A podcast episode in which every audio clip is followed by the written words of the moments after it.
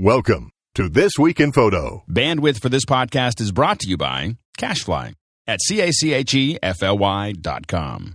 This episode is brought to you by Shutterstock.com. Find over 20 million stock photos, vectors, illustrations, and video clips.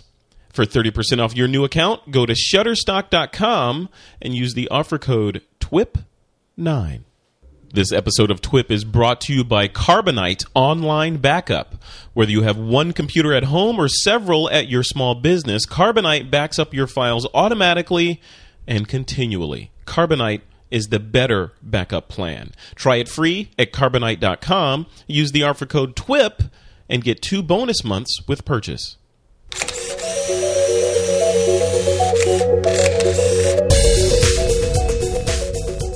This week on TWIP, Apple releases the iPhone 5, Nokia fakes some new technology, a roundtable discussion about photography plugins, and an interview with Adobe's Bryan O'Neil Hughes. It's Wednesday, September 12th, 2012, and this is TWIP.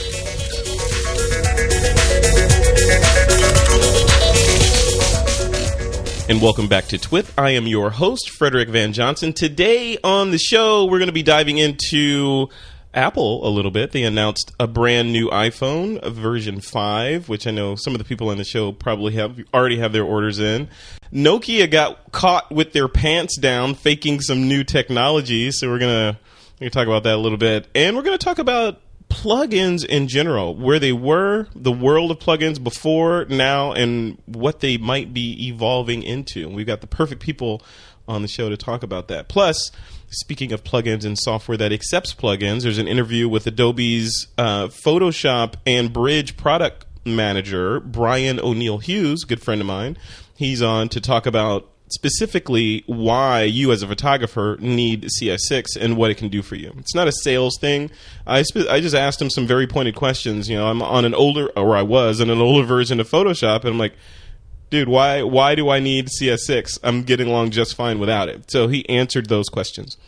So, joining me to discuss those topics and more are Brian. Brian, how do you pronounce your last name? I always get tripped up on your last name. How do you pronounce Uh, it? it's uh, a lot of people. It's just Matthias. Matias. Brian Yeah. Matias from onOne Software is stepping in the ring. Nicole Young is here, and Mr. Rick Sammon, of course, the godfather of soul. the godfather of pixels is in the house to talk Just about. wait, just wait till you're my age, okay? just wait. Hey, I cannot wait. If I look half as good as you look right now when I'm your age, I'll be I'll be styling. Thank All you. right, guys, we got lots of stuff to talk about. Before we do that, Rick, you have not been on the show in forever, and our little bird told me that you were you were heading or you've been to Iceland. Are you going to Iceland? What's going on with Iceland? Yeah, Iceland's amazing. Like everyone's going there. There's so many workshops. Actually, do you know Tony Sweet? No, I don't. Oh, he's a photographer, a very famous photographer. And he's, I'm driving around Iceland and I bump into Tony Sweet. Uh, JP John Paul does workshops there. Yeah. Uh, Seth Resnick. So this is an amazing place. I went there. I didn't see any ice. But we went to, to see like the waterfalls and some of the spectacular sceneries. Next year, I'm doing another workshop there where we're going to see uh, the ice. We're going to a different part of the country. But you know, from New York, it's only like five hours away, and I would definitely recommend if you want a, a different adventure. If you're into landscape photography, this is a must for sure. Yeah, that's cool. I, I definitely want to get up there. A, a friend of mine and a friend of TWIP, Rebecca Gudlifstadter, she's a, a photographer who lives in Iceland, and she does a lot of work on Flickr and gallery showings and all that stuff. She does a lot of um, multiple exposure self portraiture. So, um, yeah, and she lives there. That's where I was fir- first kind of exposed to the beauty of Iceland outside of movies like Lord of the Rings and all that. So, I've seen those pictures. and When you said self portraits, they're amazing. She's amazing. Isn't it? She's just. I mean, Yes. it's insane. Yes. You know, I did an interview with her. It's on. It's on the in the archives, and I asked her. You know, you must be using like crazy Mac Pros and all this stuff. She's on a old 15 inch MacBook, and she does all her retouching, retouching and manipulation with the trackpad. She didn't even have a tablet or anything. She's just like, she just knows what she's doing. So, good place. But got a lot of good subject matter out there in Iceland. Nicole Young is Nicole S. Young. Sorry, Nicole is also on the show. Nicole, what's going on in your neck of the woods? Well, um, I am writing a book what's new, right? I feel like Yeah, I know. something. Do you need an intervention? What's going on here? I probably should just for my sanity. No, Nicole, um, your well, your behavior has affected me in the following ways. you know, because I just came off of writing and finishing up the uh, the ebook with Craft and Vision called Yep. Finding Focus, and I kind of rolled right into doing a print book with Peachpit. Um, it's called Plug In with onOne Software. So it's all about it's nobody's ever written a book on onOne Software before, so it's going to be the only one out there, and it's um, on the new um, Perfect Photo Suite Seven, which I think we're going to talk about a little bit later on. yep.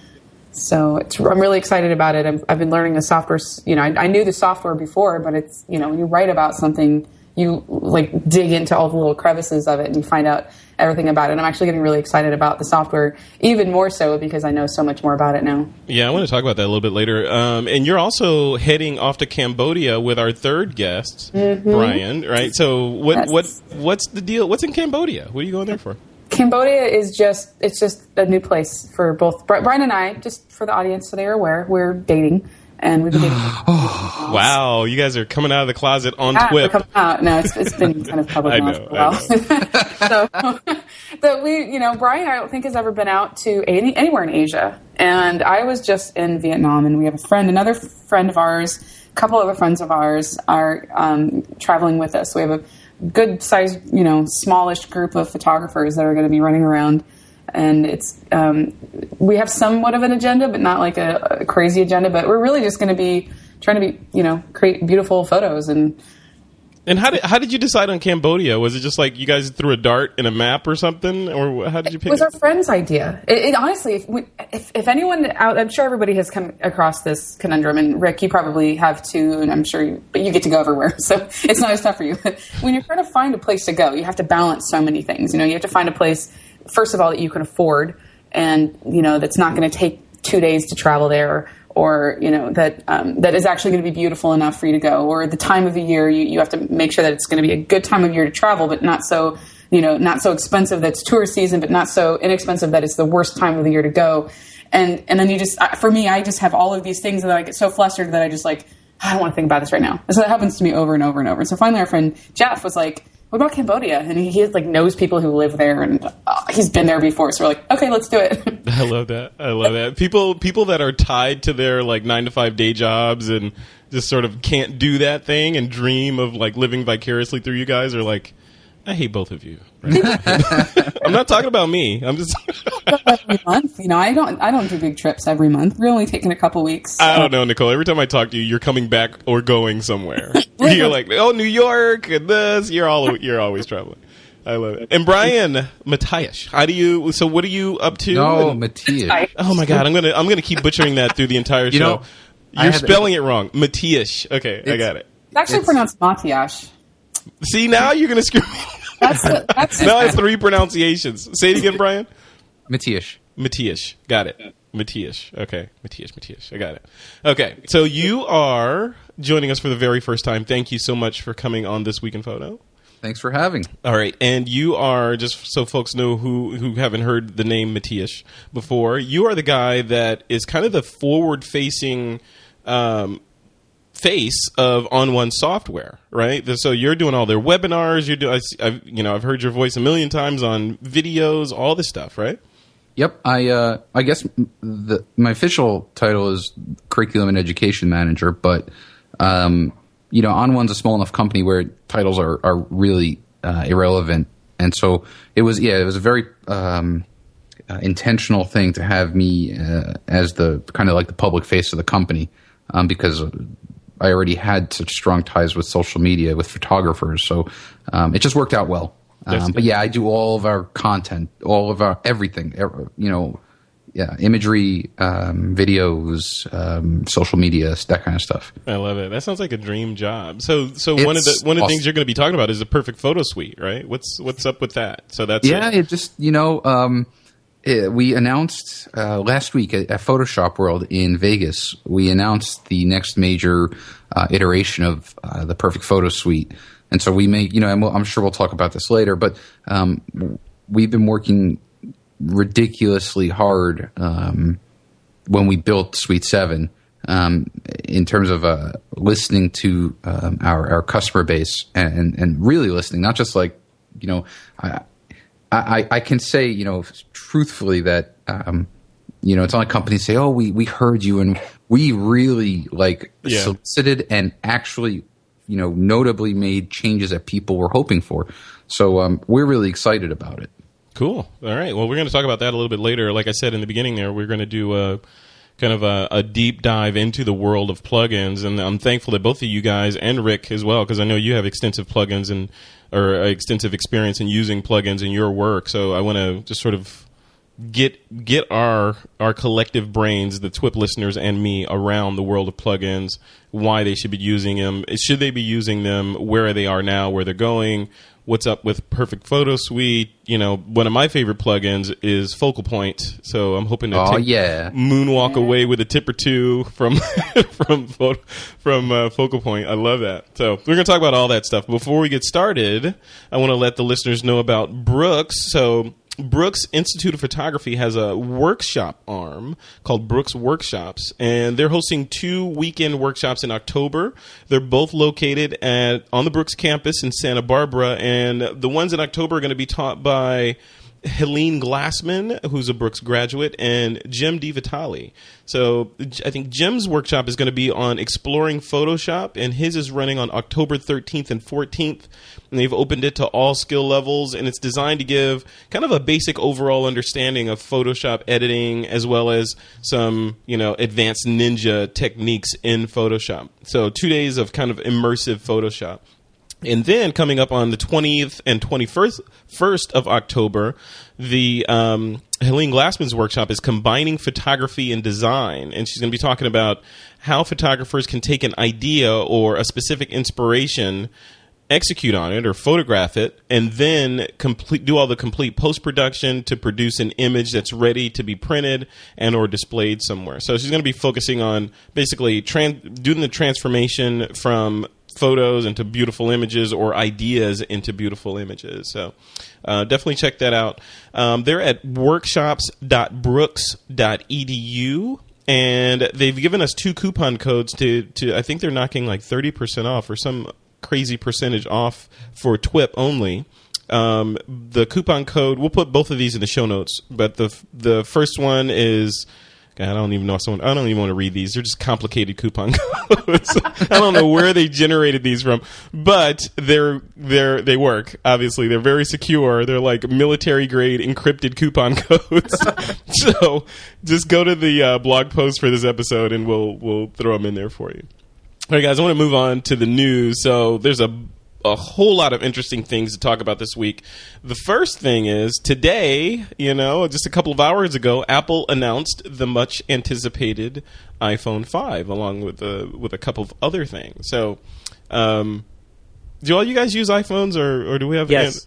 No, no as no of like as of like uh, less than two months ago, I, I made the switch to Android. Oh, awesome. Perfect. What about you, Rick? Are you Android or iPhone? Definitely iPhone. I mean, could not live without it. Nicole, what about you? I'm still iPhone. Still, Definitely. see, you hear that? You hear the gravity of Brian I like heard drawing Nicole to the Android universe. she's like, I'm still iPhone, meaning that she's going to be switching soon. No, no, no, no. no. We've had discussions. I'm gonna, I'm gonna watch this. Nicole in like three shows. If you're on Android, I'm gonna be like, come on. No, don't worry. No, I'm I'm going to be buying the new iPhone 5. Uh, You I, are? I What do you- what do you like about it? Interface is nice. I have a Nexus 7, but you know, it's like why why, why fix it if it's not broken? That's kind of how I see it. Yeah. So quickly, the specs, um, this top line specs on the new iPhone 5. This is bigger. Uh, it's got a 4 inch, 16 by 9 aspect ratio screen, which you know essentially means you'll get another row of apps in there. Um, it's 18% thinner and 20% lighter than the iPhone 4S, which I'm holding in my hand right now. It's not all that heavy, so. Um, so it's 20% lighter than that. Um, it's got a new dock connector that they're calling Lightning, which is smaller and thinner. And the thing that we care about for this particular show is the camera. It's- it's got the same 8, 8 megapixel camera in it, but it's 25% smaller, or I guess thinner than you know because it has because the whole device is thinner so the the reach from the beginning of the camera to the end with those five elements is 25% less space in there it's got a dynamic low light mode that combines pixels for two stops greater low light performance they're saying so i'm going to talk about that a little bit It's got a new sensor, so it's supposed to be better in low light and 40% faster capture. And it's got this new thing called panorama mode. Phil Schiller on the stage showed a 28 megapixel shot. And the cool thing about the panorama mode, at least for me, that I saw is, and I think I think other cameras do this already, but Apple's put in the iPhone where you can you can sweep um, from left to right of a scene and it'll automatically stitch it, so you don't have to take like five pictures and then say stitch. Um, so a bunch of other things in there: noise reduction, faster capture, all that, and LTE networking. So fast, fast, fast internet. So Nicole, of all that stuff that I just mentioned, other than just being a geek fangirl, what, what do you? Why do you want to get the? fangirl? I like it. You know. Why do you? Okay. wa- Why you haven't even touched it yet? Why have you made the commitment to buy the iPhone five? Well, I didn't do the upgrade from the 4 to the 4S, so I'm working off of a, a 4. Okay. Um, but honestly, one of my biggest reasons for getting, I guess one of my biggest um, excuses for getting the iPhone 5 is because my contract is up with AT&T and I can switch to Verizon. Oh. so I'm or Sprint now, right? or whatever, the better one, the one that I'm going to go to- Anybody, anybody but AT and T. yeah. Well, you know, because I, I do enough kind of traveling and maybe getting driving with my car out far enough. Like uh, Brian and I were in Nebraska in July, and I think we got to places where there was zero connection. And it wasn't like we were in the middle of nowhere. We were just in a small town somewhere when we were driving around. And I lose, you know, I lost signal at time and little things like that. I- In in Seattle, I don't. And every once in a while, I just get you know no signal spots here and there. So it's kind of my excuse to do an upgrade. But I, I am looking forward to the the taller screen, having one extra row. Um, Siri, I don't have Siri on my phone. Oh yeah. I guess you know the, the thing is though, and I think you know because Brian and I have had this, these conversations because he just went to Android and I'm I'm going to stay with the iPhone. I, I I like my iPhone and I use my iPhone and it's more of a camera to me, but I don't use my iPhone as much as I as much as some people use them. You know, like I turn off a lot of the notifications on it because I don't like the distraction. I want to check it when I want to check it. I don't like having things yell at me, hey, look at what's happening on your phone right now. So my, my phone, I try to keep it tucked away as much as possible. I take it out to do a lot of pictures and, you know, iStock actually now is taking mobile images. So, you know, that's, you know, better camera is, is even better for me because I'm going to have better quality and all these things. So it's, you know, it's to my advantage to upgrade for those kinds of reasons. Um, I mean, but if I stayed with my four, my iPhone four, I'd be fine. You know, I Yeah, wouldn't. It's yeah. just- You're. I mean, you're doing the smart thing. I mean, the dumb thing is what I do. I go from iPhone 4 to iPhone 4S to iPhone 5. you least you're leapfrogging a release, so that's that's the the smart thing.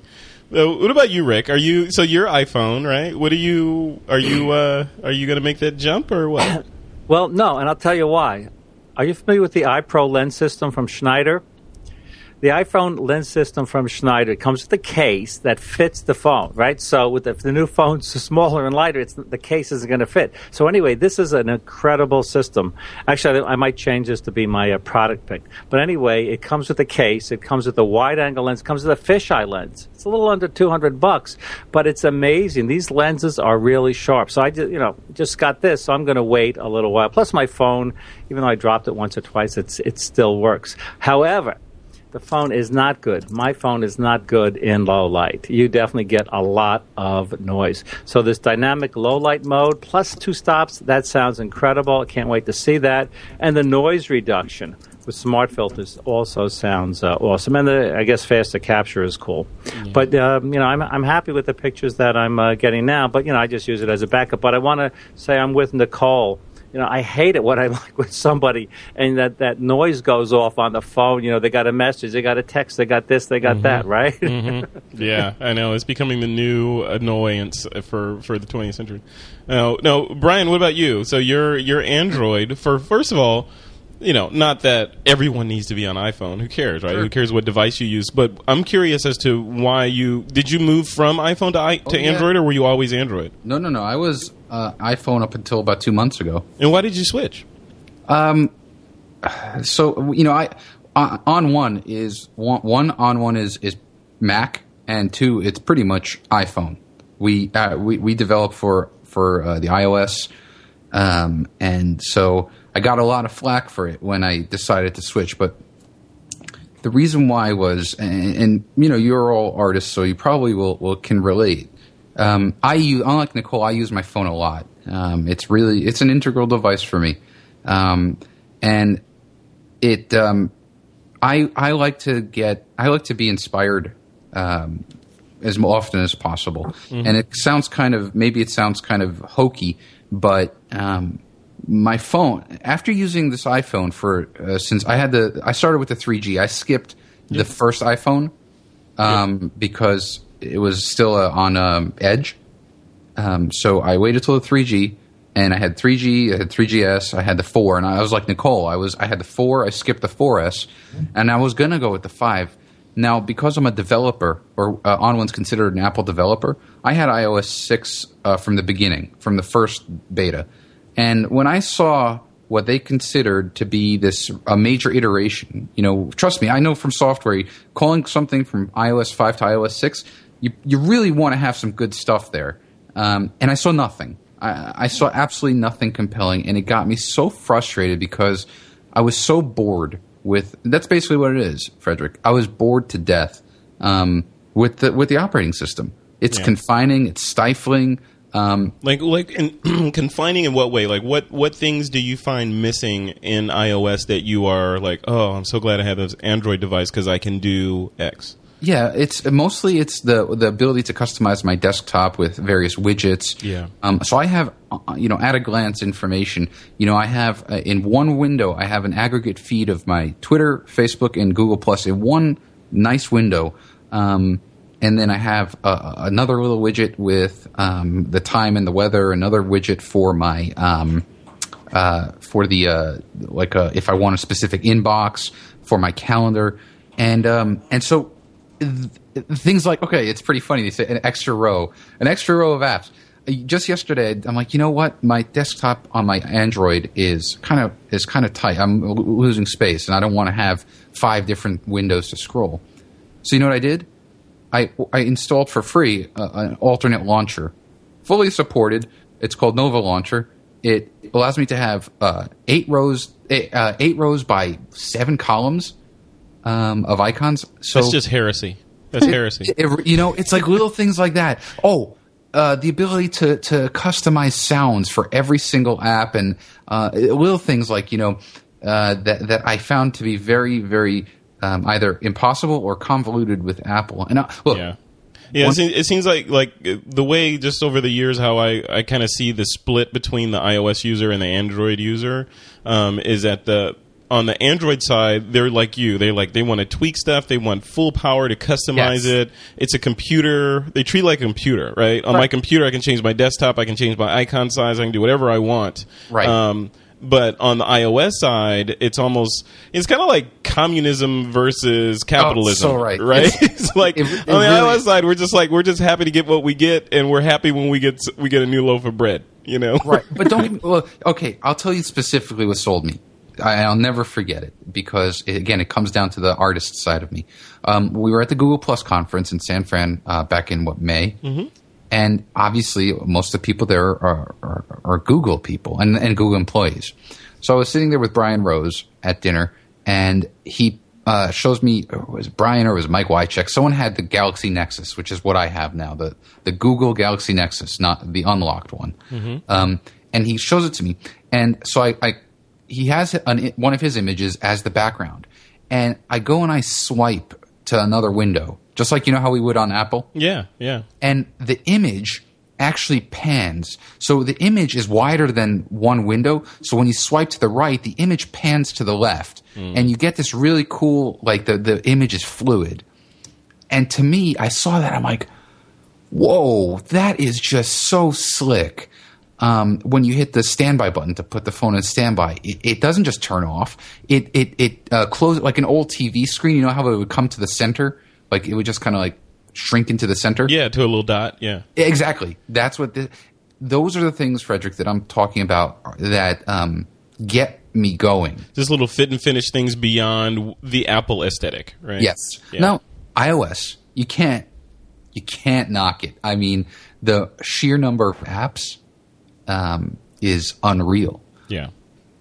And Yeah, uh, I mean, the, see, for me on the iOS side, all that stuff is cool, and I, I truly envy all that. Um, but for me, I just use it. you know, it it need. Like, I don't I don't have that all that many apps installed on my phone, and it you know honestly it barely my phone is barely able to make a call from time to time. But you know, I have a couple things that I do. The mo- honestly, the the most that I use my phone for is a remote for my Apple TV. So you go- I'm in remote mode. I'm like going through Netflix and all that. That's Right. I'm usually using my phone for that or text messaging, and maybe some Angry Birds every now and then. but you know. Well, you know, I will tell you that um, being on both sides, the camera experience, since we are talking about it, um, on the iPhone, at least with my phone, the iPhone crushes it. Even the iPhone 4, which has the same megapixel count as this Galaxy Nexus, the quality of the images was unparalleled. Um, so there is that. I'm not going to make. I'm fair, and I'll say Apple. You know the the photo editing apps that Apple has, like the slow slow shutter cam. If you don't have that app, you have to get it. Ooh, it's like one of my cam. favorite. Slow shutter cam. It takes two two shots very quickly and it merges them together to simulate motion. Oh, cool. All right, we'll have to. I'll have to check that out. That sounds like another. We'll talk about that in the plug-in in the computational area of this this podcast. Sure. Um, okay, so the jury's out. Rick's not getting it. Nicole's getting it, and Nope. I'm probably going to get it. So on the iPhone 5. Very interesting. I would anticipate listeners to just, you know, go over to Apple's website, apple.com, and you'll see a gigantic image of an iPhone 5 there. Just click on it and watch the video, and you'll know everything we know about it. So, very cool. All right, story number two is not so happy. Story number two is about Nokia. Our friends over at Nokia, which, you know, I want to say the embattled Nokia, who's, you know, over the past five years or so has had their lunch kind of handed to them by Google and Apple. Um, but they uh, were demoing some new technology, some image stabilization technology in their new Lumia 920 smartphone and the video. Did you guys watch the video? The video Yeah. looked amazing. Basically, it's like this girl's on a bike and guys on another bike next to her shooting video of her. Normally, that'd be jittering all over the place, but this looked like it was on a, on rails. It was just beautiful. But the issue came up with somebody exposed it as a fake. The whole thing was shot with RED cameras. Oh and, gosh. and and they Nokia during the video they were like, yeah, this is without this is without PureView, and then they showed a shaky one, and it was like this is with PureView, and then they showed the RED footage. You know, so the the YouTube if you don't do anything else, go read the YouTube comments on the Nokia video because they left it up there. They can't take it down, right? So they left it up. People are just flaming them. So I wanted to talk about it here a little bit from not so much from the let's flame and jump on Nokia bandwagon, but just from the the standpoint of like this kind of thing. Is it even possible, Rick? Is it is it even possible to get this level of image stabilization from something as low powered as a smartphone? I don't know, and maybe not today, but I'm sure in the future. Uh, but yeah, you know, I know what I know what goes into the Canon system. You know, it's uh, I don't know how they could possibly fit this into a little phone. Uh, Yeah. But you know, this is a problem with phones. You know, I have so many pictures taken of me with my iPhone. You know, if I'm going around speaking or whatever, just had a nice shot of me taken. It's out of focus. You know. But you know what? I'll, I'll, I'll, say this about out of focus pictures to those listeners out there who've taken out of focus and jittery pictures. Don't delete them. And here's why because one out of focus picture is a mistake, and 20 out of focus pictures is a style. Oh, is it? It's true. So don't delete That's a quote. Twenty one is a mistake. Twenty is a style. is a style. But yeah, I'm looking at the site right now, and I just can't believe that they uh, that they did this. I mean, especially today. You know, I write something on the web. If I make one tiny mistake, you know, by accident, you know, a thousand people, you know, are there to point it out, which is actually good, and in in, uh, in some respects. Yeah. So I just can't believe that they did this. I don't know, uh, Brian. Brian, what about you? I mean, is it is this? What, what do you think about this whole story overall? Is and is this? Does Nokia have to make this work now that they kind of put their foot in their mouth? Well, you know, it's uh, it's unfortunate, and uh, I, I could I can definitely um, sympathize. I can't empathize, but um, you know, I know for us, like if we ever take an image from a partner. Um, we are very like we we don't just take like we'll accept images from partners, but we have to be absolutely sure that it like um, that it was processed using our software and our software only because that kind of stuff is very very important now uh, it is i always want to for me i want to be the fly in the wall uh, at the because obviously this video was edited. Someone composed this video and said, "You know what? Let's use the RED footage because it's so much better." No, who's gonna know? Who's gonna know? Yeah, for who, who, it's it, it's genius. Um, I wanted to be the fly on the wall there because um, Can you imagine like like the the CEO calls him, like his all his uh, VPs in the room, senior VP staff, and they're like they play the video and they're like, okay, who did this? yeah, I want a name right now. Who did it? oh, someone's some that hammer's gonna fall on someone. Yeah, Uh, that is no. sad. Hey, uh, Nicole, what about you? I mean, if you were if you were that CEO, you're in that that boardroom at Nokia. What's your next move after this is on YouTube and all those comments are calling you guys out? What would you do?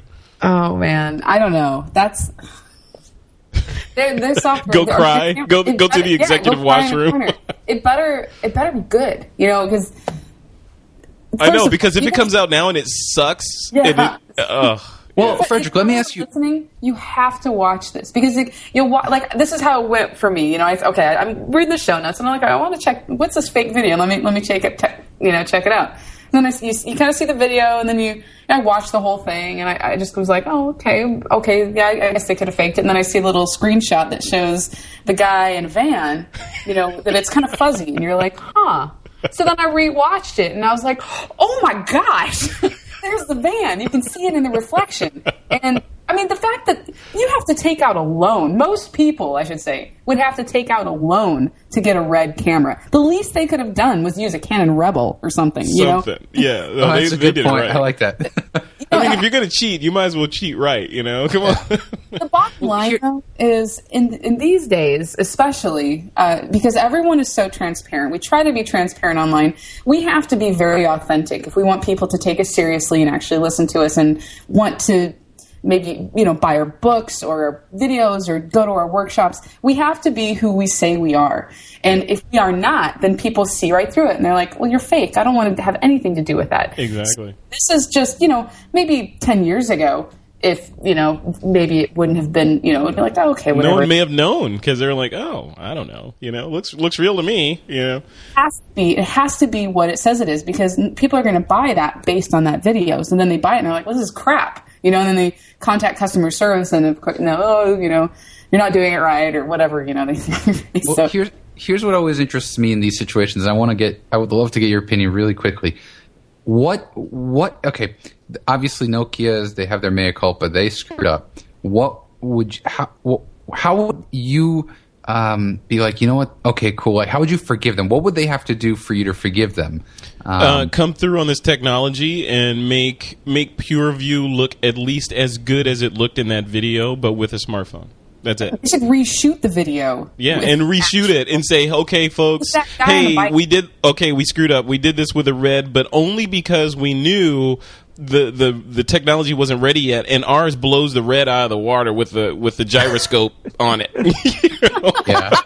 Well, that that's a RED that fifty thousand dollar rig over there, this little camera will blow it out of the water. We knew that. That's why we did that. And here's the video to prove it. That's the only way they can do it. Because if they come out with something that is that's not as good as what was in that video, then you know, it, Oh, then the it's credibility's gone. You know. Well, poor Nokia because like, I shouldn't say poor Nokia, but like here they are. They're they're like putting all the chips in with this the new Windows uh, mobile pl- platform, and and you know they they've been kind of floundering compared to Samsung and Apple and Motorola. Right, Even right. Motorola's coming out, you know, pu- you know, fighting. So.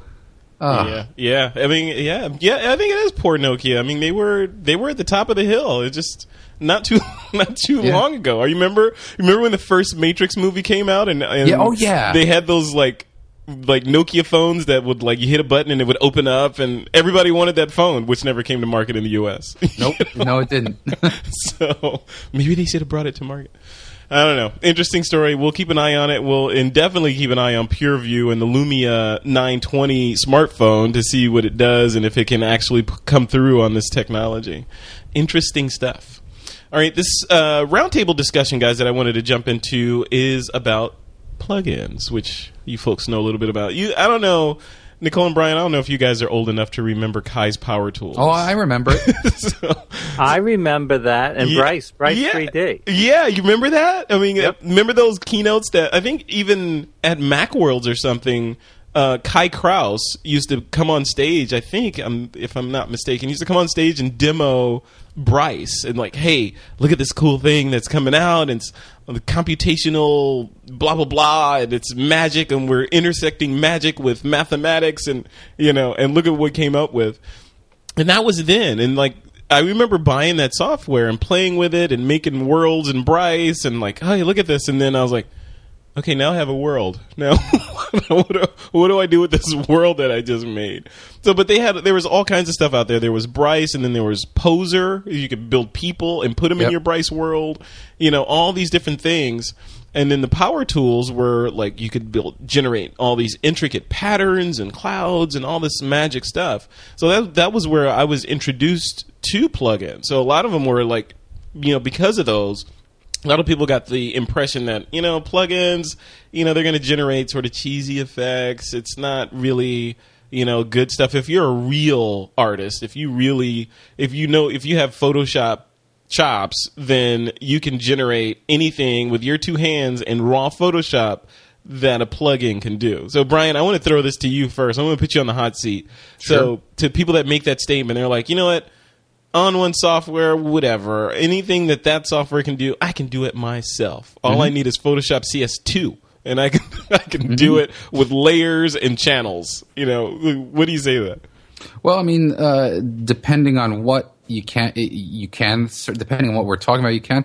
If you're looking to, you know, for instance, enlarge uh, an image using a fractals algorithm, Right. Uh, you you can't because we own the patent to technology and we'll sue you. But um, but no, it, it- look. Um, the way that I, the way that I rationalize it is, um, it's not so much anymore about um, being able to use Photoshop and you know artists.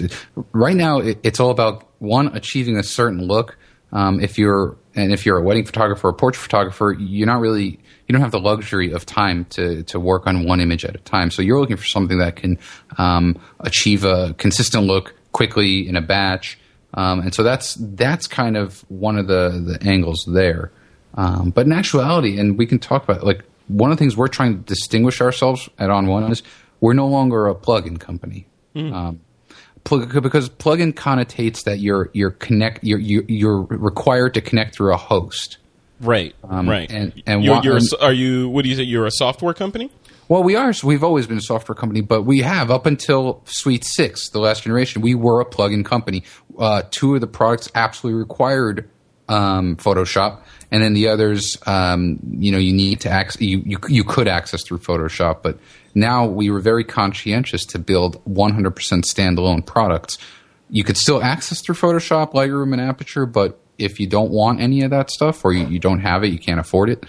Um, it is a, an application, just like Microsoft Word is an application. You can you can run it standalone. Yep, absolutely. Now, do, now, do you run it standalone and say you're using Aperture? You can use it as a helper app or an external app and invoke it from within the Yes. app instead of running it as a plugin to that app.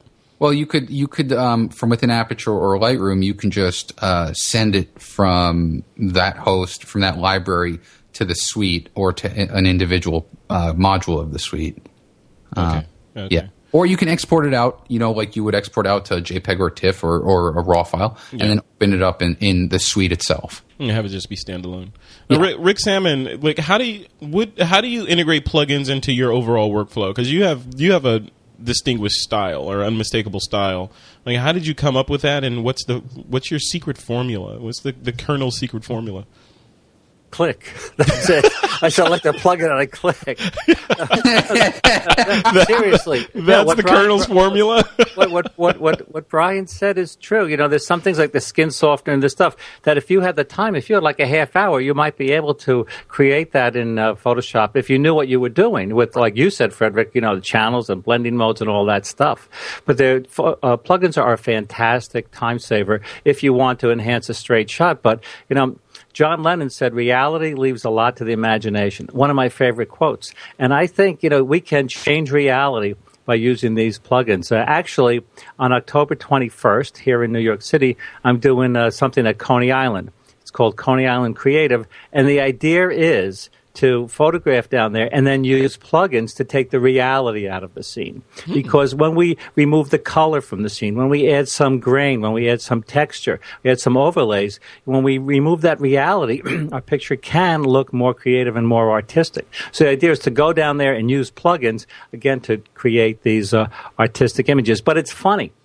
I think these so-called artistic images, whether they're blur or vignette or patterns over them or grain or sepia tone, people are getting used to these pictures. And sometimes when you put like a straight shot next to these shots, the straight shots, you know, don't look as cool, for lack of a better term, than these other shots. Like we were out in. Um, and I was doing a workshop out in uh, actually it's called in the footsteps of Ansel Adams.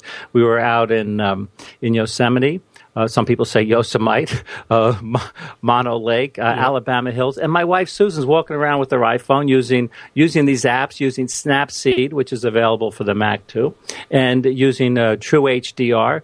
And the joke after the third day is everyone's going to follow Susan around to see what kind of pictures she's getting with her iPhone, see what kind of shots we can get with our expensive digital SLRs. Yeah. So, yeah. so I, I think it's a, I think it's, I think apps, if, if, if for nothing else uh, these plugins are a ton of fun. I think they really can.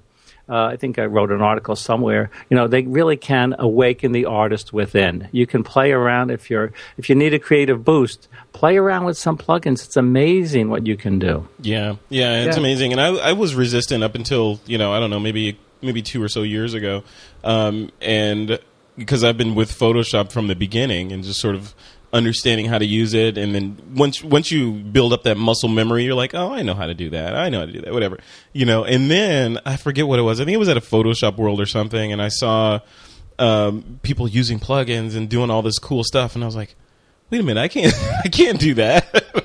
You know it just gives you all these superpowers to be able to do this stuff. Nicole like how you're a you're a professional photographer and you you have stuff on you know online you're selling stuff you know how do you how do you integrate plugins into your workflow Well, a lot of my a lot of my work images, as far as my stock photography, my food photography, that's much more clean editing. So I don't I don't use a lot of like stylization and things like that with uh, with my work.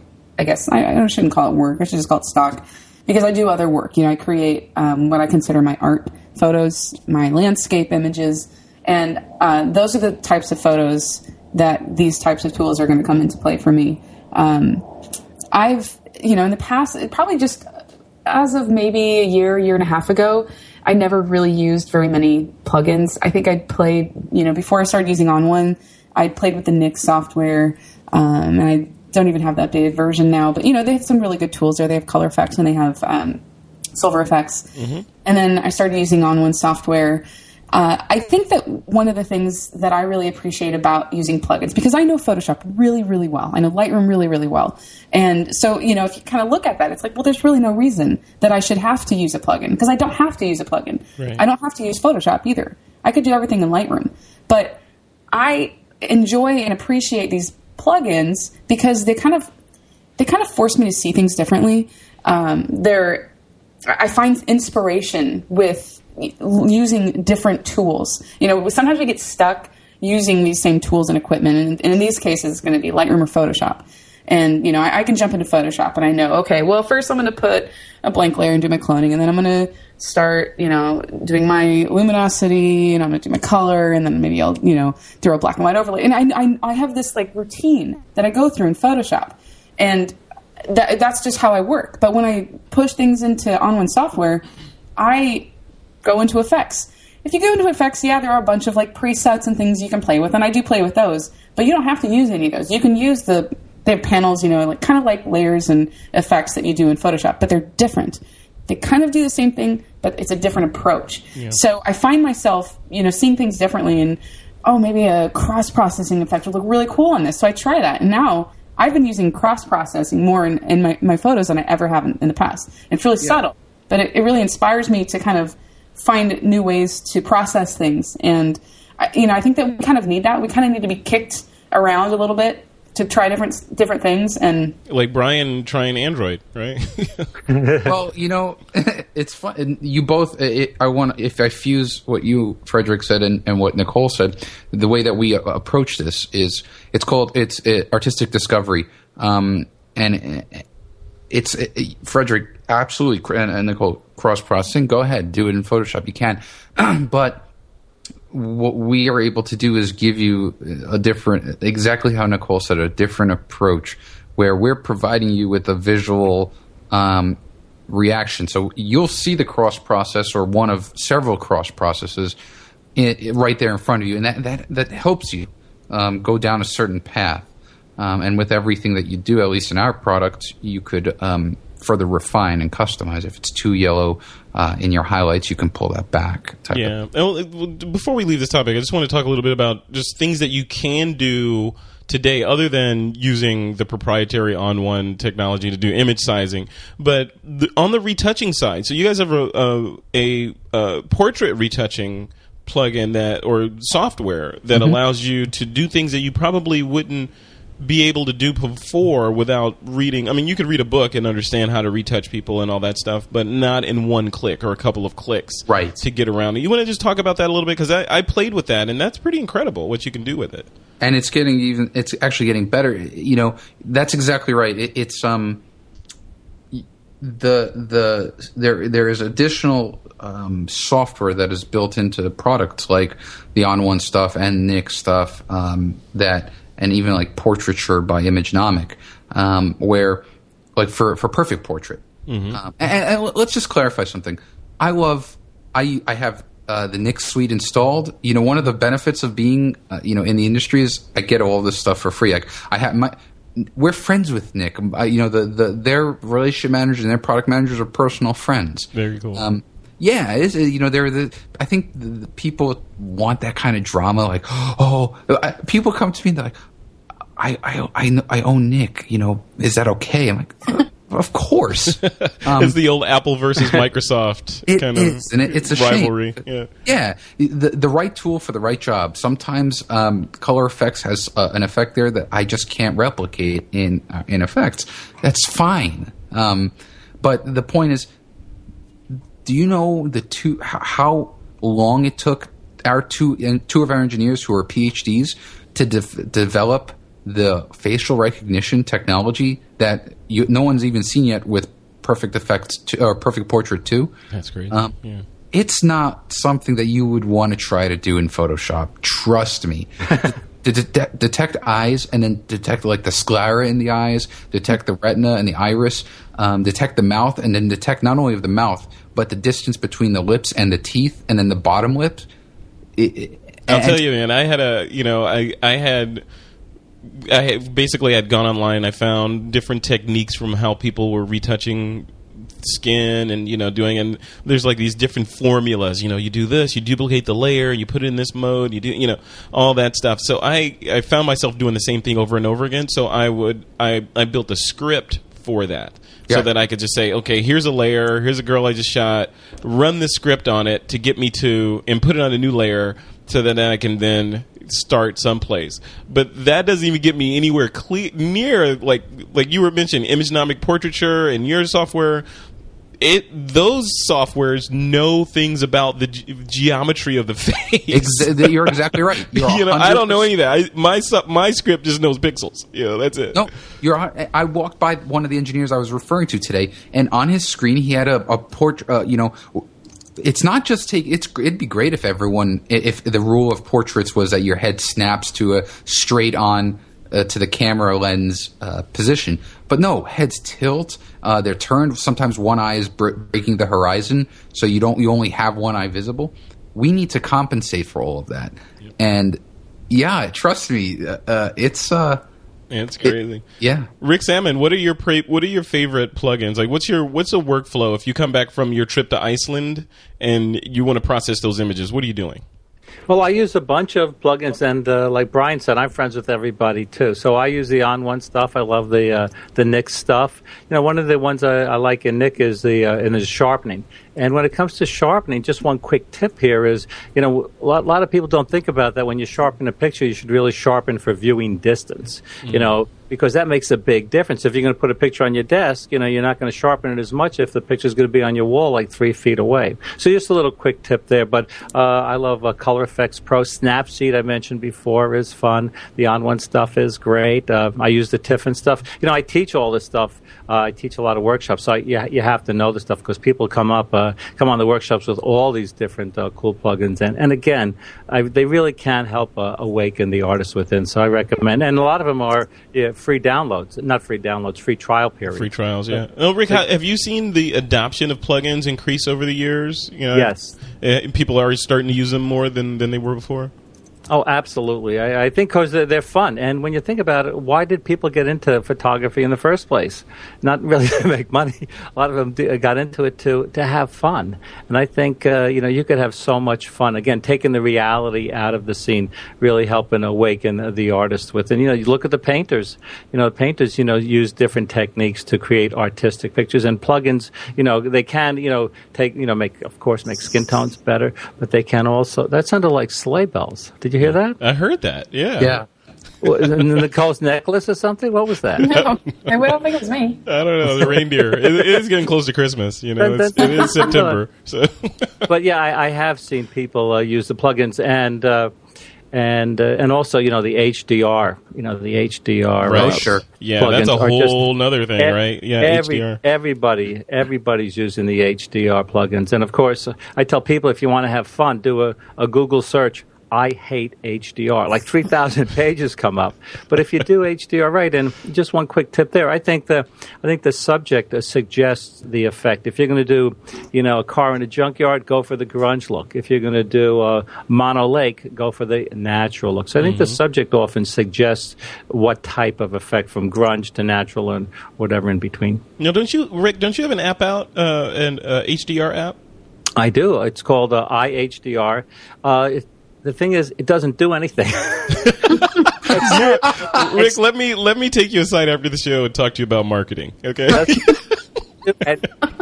make the HDR. In other words, you can't use it to take a, a, an HDR image, but it's training, right? Yeah.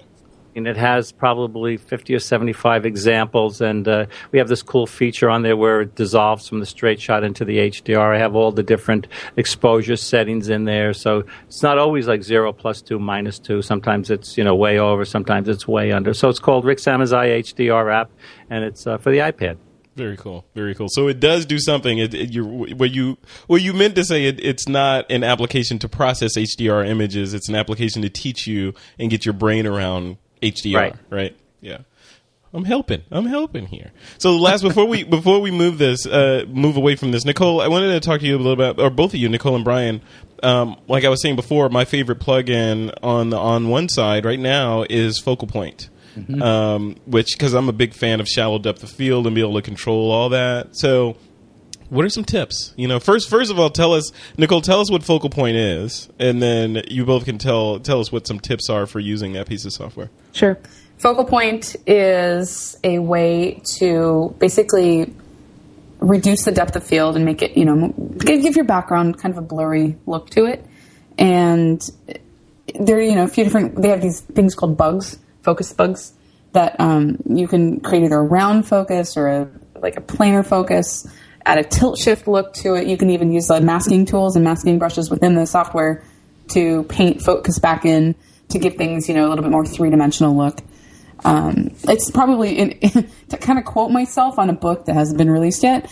I my my very first thing I say at the beginning of this chapter is something along the lines of say hello to my favorite product in the On software suite because it is. It's something that you. It's very. I mean, now that they they have it in Photoshop, and honestly, I haven't really played with it much in Photoshop, so I can't really talk to that.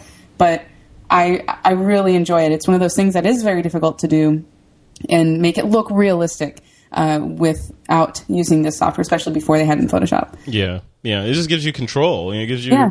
you know, it, it it moves you. For me, you know, not you. It moves me to a level of like when I know that if I see an image in my mind's eye of a particular scene or person or something, when I know what processing capabilities I have back at my my computer, I can I can make different decisions about how I'm going to shoot that. So I mm-hmm. can say, okay, you know what, later.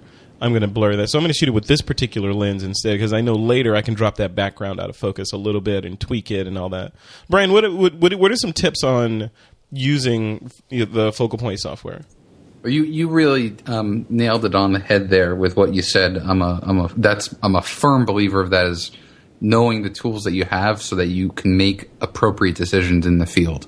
Um, so with with um, the tips, you know, uh, one of the I had a webinar series that I used to do uh, called "To Tilt or Not to Tilt," and re- references tilt shift lenses. Now, you know, I think a lot of people just throw this word tilt shift around and don't really understand what it is. You know, I, I have three tilt shift lenses. You know, three Canon lenses that are tilt shifts.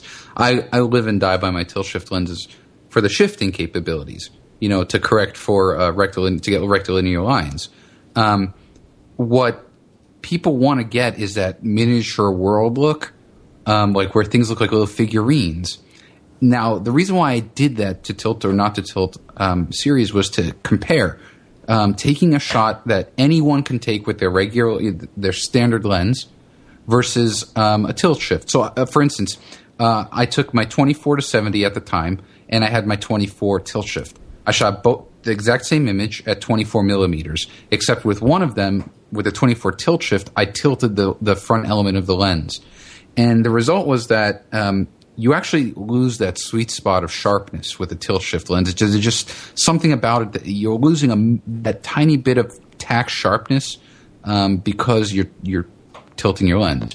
So um, uh, this basically the story here is to to kind of um, back up what you just said, where um, I can just go out with my twenty four seventy, and I know that all right. I want this particular plane to be the, the miniature world thing, so I'm going to shoot it this way in the field, and I have this tool at home that I can use to simulate it Yep. with that said, the tip focal point, like any good thing in life, is best when it's used in moderation. Meaning, I'm not saying use it once a year. I'm saying um, things like the amount of blur. Uh, the stock, the default setting is 30% blur, which is outlandishly unreal. Drop that down to about 10%, the blur, and you're going to get a very, very true to life uh, representation of a, of a, you know, a 1.2 or a 1.4 aperture. Be subtle, Yeah. right? Be subtle, exactly. Don't slam your viewers over the head with that kind of an effect. It just doesn't work. I always tell people like when I when I uh, like do seminars or whatever. I always say you need to be a pixel burglar, right? The the the most successful burglars, people even know they were there. You know, you're in there and you're out. If somebody knows that you did work on an image, you failed. That's right. That's If you- exactly right. You're right. It should look like, oh wow, you are a really good photographer. That's the ultimate compliment, right? along the lines with that, um, one of the my favorite actual products now, I have kind of two because I've really been writing the book and you know learning so much about these features. Uh, Perfect Mask is does such a good job at masking, and I- work on the help desk with the NAPP, so I get a lot of questions about making selections and using Refine Edge. And I'll be honest, I'm not a pro in Photoshop at making these perfectly, beautifully pulled from the background um, selections to throw into a composite which is why I think, and I don't think there are very few people who are like really, really good at it and can do it really quickly. Um, but I think that's why I like Perfect Mask so much because it's so easy to use, and I'm not going to get into like a sales pitch here, but it's it's a really awesome product. But if you are interested in doing any type of compositing work, um, masking out your image, you know, so obviously have you pull your image from whatever background it was, putting a new image behind it.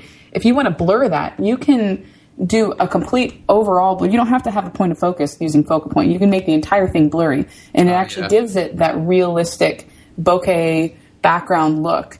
So, so it's not just like throwing a Gaussian blur on your image. You're actually making it look like it's a lens quality blur. So that's, I guess, one of my tips. You know, for doing composite work. You know, once you have your image and you have your background, blur that background using a product like Focal Point, and it's going to look more realistic. And people aren't really going to necessarily know you know that it was faked. Love it. Love you it. don't want to. Awesome, awesome tips, guys. All right, uh, before we continue, I want to give a quick nod to one of our sponsors. This episode of This Week in Photo is brought to you by Carbonite Online Backup. Basically, your your computer vi- files are your assets. They're valuable, they're, and so is your time. So, what Carbonite's goal is is save you both, save you both time and your assets. They should use that. Save your assets. anyway, so Carbonite, Carbonite saves your, your computer files by backing them up automatically and continually in the background whenever your computer is connected to the internet. It works in the background, so you can just keep doing what you're doing, working on your photos, whatever. And when it detects a change, it pumps it up to the cloud. So you're always safe. Doesn't matter. It doesn't really slow down your computer at all. You can just, you know, it just works away whenever it has spare cycles. It does its thing. And then if you're away from your computer and you need to access some of the files that were backed up, you can get to them on your smartphone, Android or iOS, or your iPad with the free app that they have, a free Carbonite app. So, you know, they say this is clearly the better backup plan with unlimited backup of your computer. So there's no tiered, okay, if you get four gigs, it's this, it's 10 gigs, it's that you get everything. Unlimited backup for $59 a year. And if you run a small business carbonite also has plans designed to back up all of your computers servers and external hard drives. So go ahead and check out your free trial today at carbonite.com use the offer code twip and you'll get two bonus months if you decide to buy. That's carbonite.com with the offer code twip all right, uh, guys. This, uh, right now, I want to quickly insert this interview I did with Mr. Bryan O'Neil Hughes. He's the senior product manager for Photoshop and Bridge at Adobe Systems. Bryan and I talk about basically why photographers should consider upgrading. Give it a listen. All right, we have something, uh, a bit of a treat for the This Week in Photo listeners this time around. Mr. Bryan O'Neil Hughes is with me now. He's the senior product manager for Adobe Photoshop, of course, at a company called Adobe. So Bryan and I are going to chat about just the the new release of Photoshop and why you know just sort of the, the some of the cool features in there and how they directly pertain to photographers and why you should upgrade if you haven't upgraded yet because you know, I was telling Bryan on the you know before we started the call I haven't upgraded yet and I'm looking forward to this call so that I can know that I should or if I shouldn't. So, Bryan, welcome to This Week in Photo. Thank you. It's great to be here and nice to talk to you again. It's been a while. I know it's been a while. We used to work right down the right down the hall from each other, and I'm, I feel like I haven't seen you in years. It has been years. It's been a while. oh, it's good. It's good to hear your voice, man. I, I was telling you, I've, I've been keeping up with the, uh, the the launch videos that you were doing and the walkthrough of the different features and all that stuff online. So it's uh, some really really cool borderline magical stuff going on. So thanks. There's a lot to talk about. Yeah. So let, us let, just jump right in. Um, so the this latest version of Photoshop is out. It's in the it's in the market's hands. People are playing with it. the The question off the top of my head is, if you're on a previous version of Photoshop and you're a photographer and you're doing okay right now should you upgrade? Is this the time to jump in and say, okay, I'm going to plunk down my money and, and go with the latest and greatest? Yeah, so I can, as always, I can give you a shorter or a long answer. I'll probably give you something in between. Yeah. Um, I can tell you that you know CS5 we we had a big mountain to scale with getting to Cocoa, which gave us 64-bit native on the Mac, and I think it was a it was a great release. It was one of our most successful releases in history, but that took up a ton of time, and there are a lot of things we weren't able to do.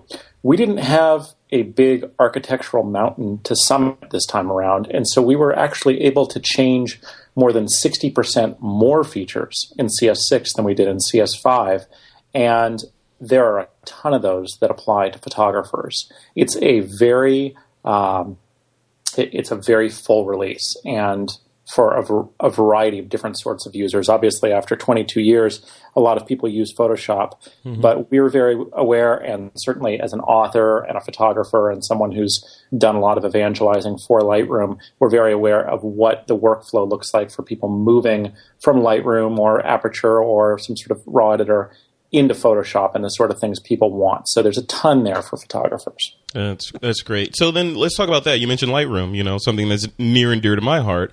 A lot of photographers are saying as Lightroom's feature set gets crisper and crisper and more and more powerful, they're finding less and less reasons to jump over to, to Photoshop CS6 or in or use Photoshop in general. How are you seeing as a product manager the two the two sort of juggernauts in the photography space play together. Yeah, absolutely. So, you know, I, I, feel the same way. I think that if you're using Lightroom correctly, if you're using it to, uh, you know, amass and store and sort all of your images and do global edits on all of your images, um, then that is absolutely somewhere that it makes sense that you're going to spend a ton of your time. But you would be very hard pressed to find an image you know, that lives in the web, that lives in print, that's published, that hangs on a wall, uh, that goes into any sort of, you know, serious production or advertising uh, that doesn't pass through Photoshop. Um, you know, it's not unlike the the old days where you had your lab that you pushed all your film through, and then you had your custom lab or someone you really knew well to work on your hero shot. And that's really that's where Photoshop comes in. So it can do heavy lifting with things like panos and, and HDRs and you know pushing things into all different formats. But Photoshop's strength is selective edits, and that's what it really shines at. And you know, Lightroom it teases with that, with you know graduated filters and, and even the adjustment brush. But that's just not its strength. Its strength is not detailed, specific edits, uh, and for that, there there isn't anything that does a better job than Photoshop. But you know, to to agree with what you said, and I do. That's not every shot. In fact, that's depending on how often you shoot. If you're a wedding photographer shooting three thousand images at a wedding, that might just be thirty or forty of your images. Mm. Um, so it really depends on who's doing what. A fine art photographer, there's a much better chance that all of those images are going to find their way over to Photoshop.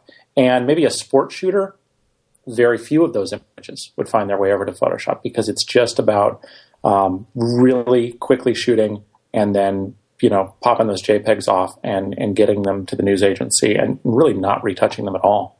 Yeah, yeah.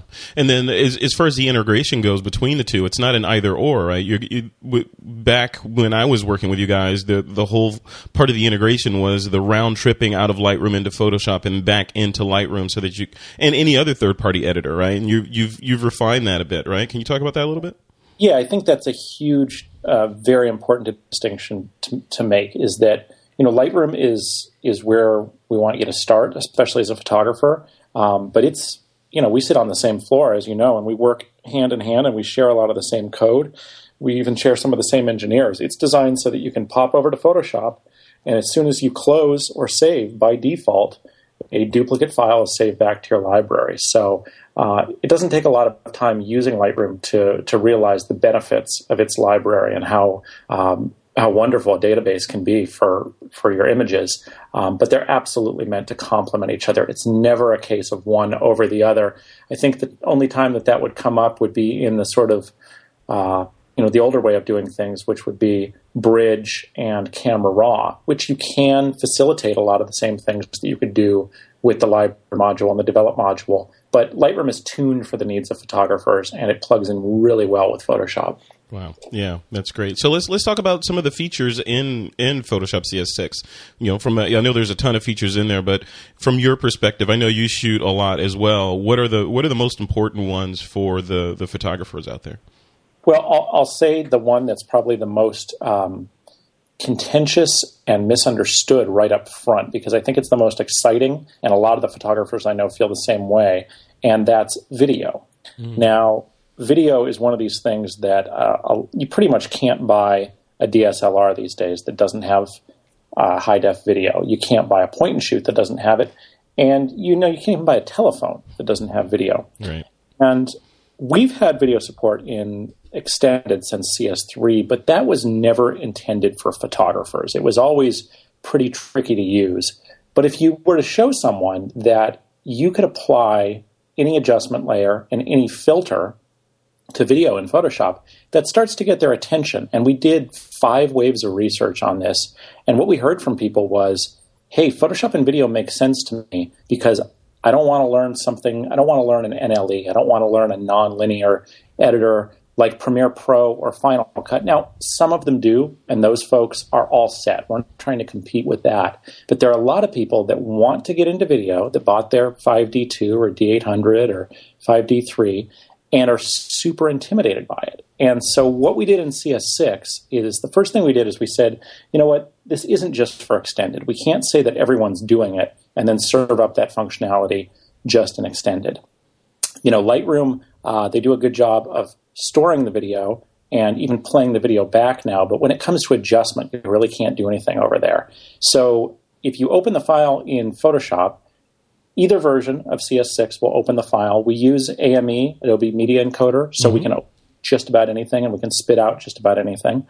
Um, and it's got a very friendly, almost iMovie like interface for transitions, fades, dissolves. But you've got Photoshop's crazy powerful text engine and all of the filters and all of the adjustment layers. And you don't need to know anything more than filters and adjustment layers to apply any of those things to video. That's great. That's great. So then where would you like if you were to to draw or sketch buckets of where users would fit into say the Premiere crowd versus editing video in Photoshop, would it be the you know the Hollywood guys that are sitting in edit bay, those are the folks that are using Premiere and the photographers and and and that ilk are using Photoshop for video. Is that fair? Yeah. Don't don't get me wrong. Um, Premiere it, that's that's the best solution. No no two ways about it. It's a fantastic program. It's done exceptionally well. I think it's helped that you know Final Cut has stumbled some, and a lot of people have embraced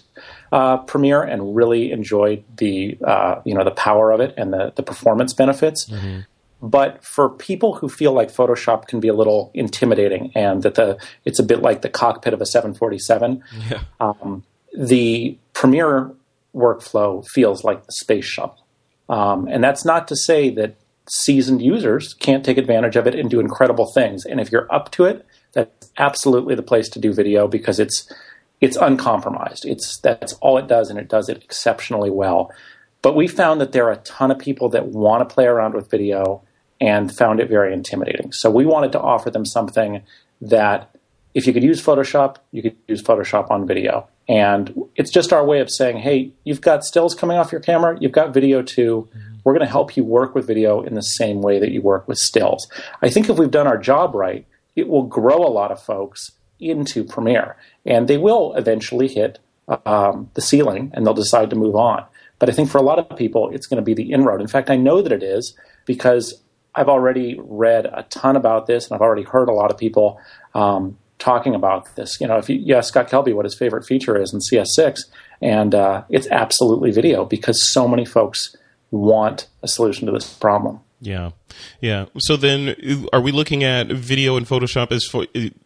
Is it targeted at doing shorter clips, or can I do long form video in there? And then the second, the second part of the question is if if I outgrow the features in Photoshop, because like like you said, it's it's a, a, a an easy to approach, almost iMovie like interface. If I outgrow that and I need more power, like say After Effects or or uh, Premiere, can I port that project that I started in Photoshop over to one of the more powerful pieces of software? Right.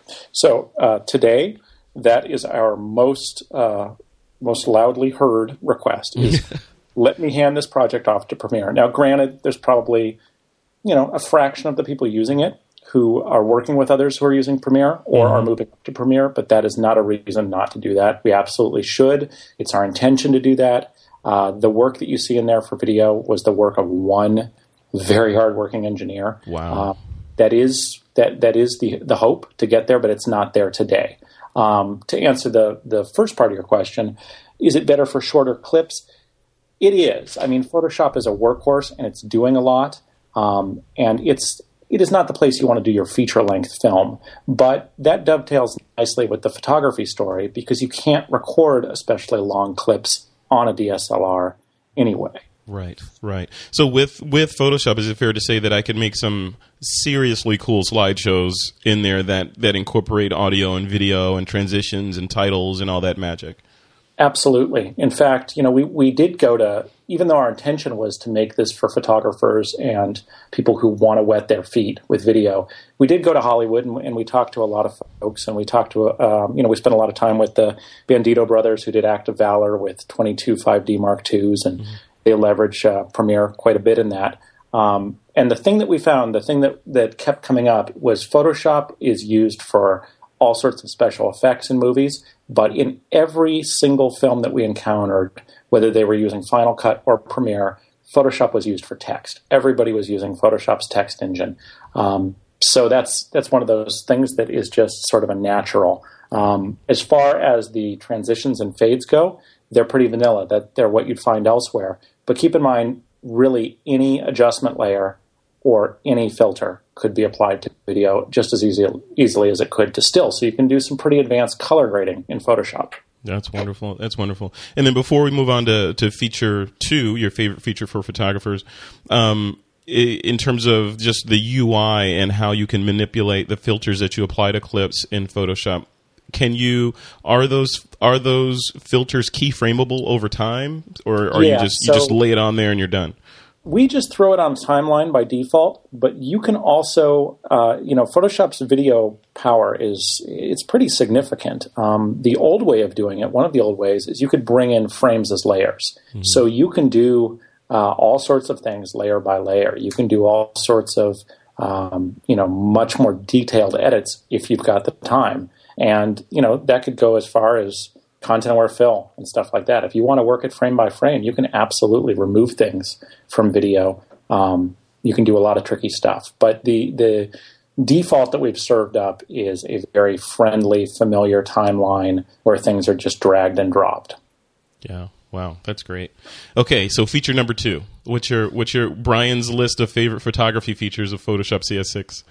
Yeah, you know, and when I say my favorites are, my favorites are things that solve common problems because yeah. I, am a you know I'm a photographer and I'm I hesitate to call myself a power user, but I guess uh, you know uh, related to other folks maybe I would be. So when I say the things that are my favorites, they're really the ones that solve the problems that I hear out in the world. And so one of the ones that I think is super cool is what we're doing around blur. So if you've here's a perfect example. So a high end user um, would want the ability to blur an image in a case like you know the image that I show. I, I shot this elephant uh, with my uh, you know I had a 70 to 200 with a 2x converter in Africa, and I wasn't able to get the shallow depth of field that I wanted. You know I've got I've got good gear, but because of the environment I'm shooting in and because of the extender. Uh, you know, I don't have the shallow depth of field that I want. So mm-hmm. if I want to use software to synthesize that shallow depth of field. Historically, that meant a bunch of selections and masking and layering and really sort of, you know, uh, graduating the effect so it's believable. And it's something a lot of people want to do. Uh, that's an edge case that I described with the DSLR. If you buy a DSLR with a kit lens, you know, with like an f4 lens or something, you really can't get that shallow depth of field look. If you have a point and shoot, it's very tough to get it if you have an iPhone, and there are a ton of iPhone images passing through Photoshop, um, then it's it's almost impossible to get it. So we came up with three new blurs, and I think the one that's the coolest is called Iris Blur, and it it feels like uh, it feels like a touch feature because the way that it works is you just drop a pin on the image, and that's the area that's in focus, and then you've got four pins that you pull out, and between those pins and the outer circle is the area that's feathered. So you're able to dictate the feathered area and the full strength area just by dragging these little pins around. They can move independent of each other by option clicking. And what's really cool is you can drop as many pins on an image as you want. So imagine a line of five people in a wedding party, and you want to have shallow depth of the field, but you want to do something that's photographically impossible, like having different people in focus at different distances. Yeah. You can do some really cool stuff uh, with Iris Blur. That's killer. Okay, yeah, uh, I'm I'm a big fan. I think the entire world should be seen at f 1.4. So I think that's maybe even one two. But um, so that's that's awesome. That's a great feature. Okay, uh, that, congratulations. So number number three. What's number three on your list? All right, so let's do sort of a, a, a really cool thing for photographers that you can't do anywhere else, um, and it's uh, it's around wide angle. So if you recall, last time around, uh, Lightroom 3 and Photoshop CS5 added support for automated lens correction, Yep. and that's fantastic. You get uh, you automatically take care of the distortion, which is probably the most obvious, and then the chromatic aberration or color fringing, and the vignetting. And those can just automatically be removed in the raw pipeline, and they look great.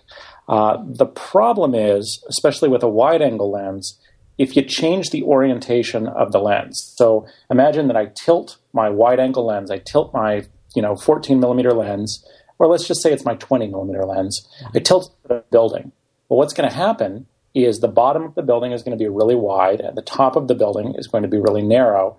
And if I apply lens correction, it's going to treat it like I shot it at the same plane as the building. It doesn't know about the orientation of the camera. And so it's just going to kind of straighten lines out, but it's not going to have any information about the perspective that I shot it. Um, this is really pronounced in wide angle images, and it's super pronounced in panoramas.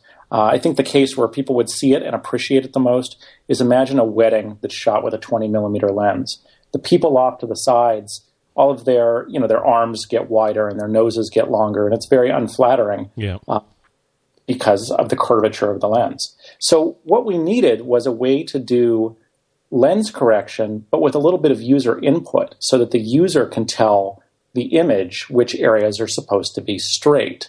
Now, if there's one reason that you, as a, as a seasoned photographer and a power user, uh, pull down the, the 30 day free trial of Photoshop CS6, I would say play around with uh, you know the wide angle correction. It's really awesome. So you just open your image and then you go to adaptive wide angle, and it knows the physical dimensions of your lens. So if you click on an area of the image, and as soon as you start pulling the line around, the line is curved in the same way that the lens is curved, which is to say the edges of the image are going to have a stronger curve. You just click on an area that you want to be straight, and it's automatically tracing because it knows the shape of the lens and it will straighten that area. So think of it like almost like a tilt shift lens after the fact, like a really high end perspective controlled lens in software. Um, and it's it's awesome and it'll work on panos. It'll even work on video. You could do you could apply it to GoPro video, which are known for having wide angle, uh, and fix these wild distortions in there. Wow. I was just going to ask that. You, you, I was going to ask if that was applicable to video. So it is. All this stuff can go on video. So that's, I mean, for the sort of anyone shooting anything wider than a 35 is going to love that. Um, architect, events, landscape, uh, it's it's amazing. Now, are all the is, is the is what's what's the best way to phrase the question? So, all the lenses that I have right now, right? Are they they all have their own particular idiosyncrasies and pluses and minuses and you know all that stuff. So, are in, and I'm on the Nikon system. So, is it safe to say that this Photoshop knows about my the library of images or the library of lenses that I have right now, or or does it do math and it doesn't matter what the lens is? It just knows the focal length and does some some. We absolutely want to know what the lens is, and we do know what the lens is, and we've we've profiled hundreds of lenses. But even more importantly than that is the lens with the camera. So, for instance, on the Nikon system, you've got a lot of uh, cropped sensors, and increasingly you have some full frame sensors. The image is going to look entirely different on a crop sensor than it does on something like a, you know a D800 with a full frame sensor.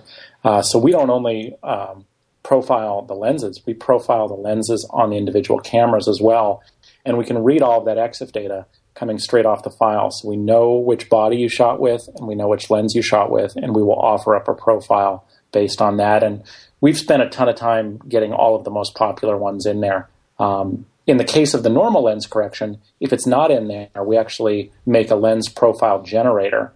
Uh, and we distribute that on Adobe Labs, and you can print out a target and make your own uh, profile as well. That's really cool. All right, now, Bryan, at the beginning we were talking about some of the videos that you had put up online, and I, I, I recall one of them was about the content aware features in Photoshop. Can you uh, can you and I knew that know the new one is content aware patch that's in there. Can you talk about that a little bit and what it's for and who it's for? Sure. Yeah. There's there's two new ones. There's Content Aware Patch and Content Aware Move.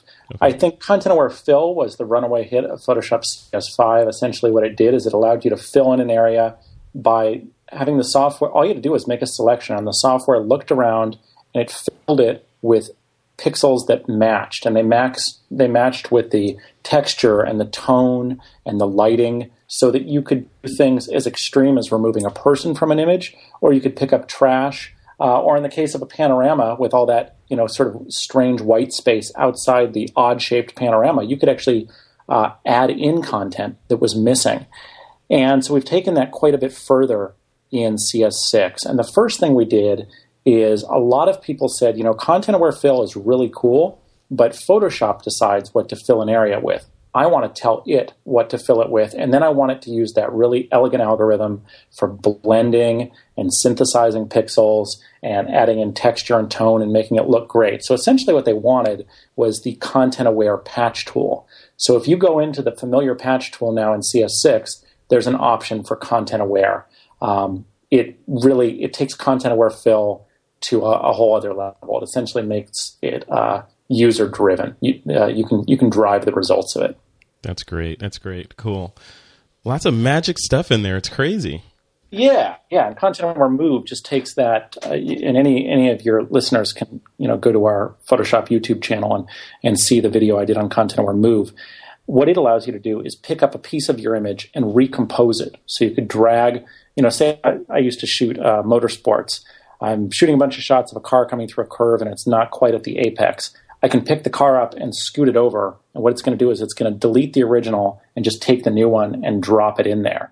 So it'll recompose your image after the fact. Oh, that's crazy. That's crazy. All right, I want to I want to end this. I want to be respectful of your time. I know you probably have a million things to do, but this last question, um, I know it's key. You guys have um, you in CS6 you released a, uh, some software in there called the Mercury Graphics Engine. So is that part of the is that what's driving the content aware features, and what else is that driving?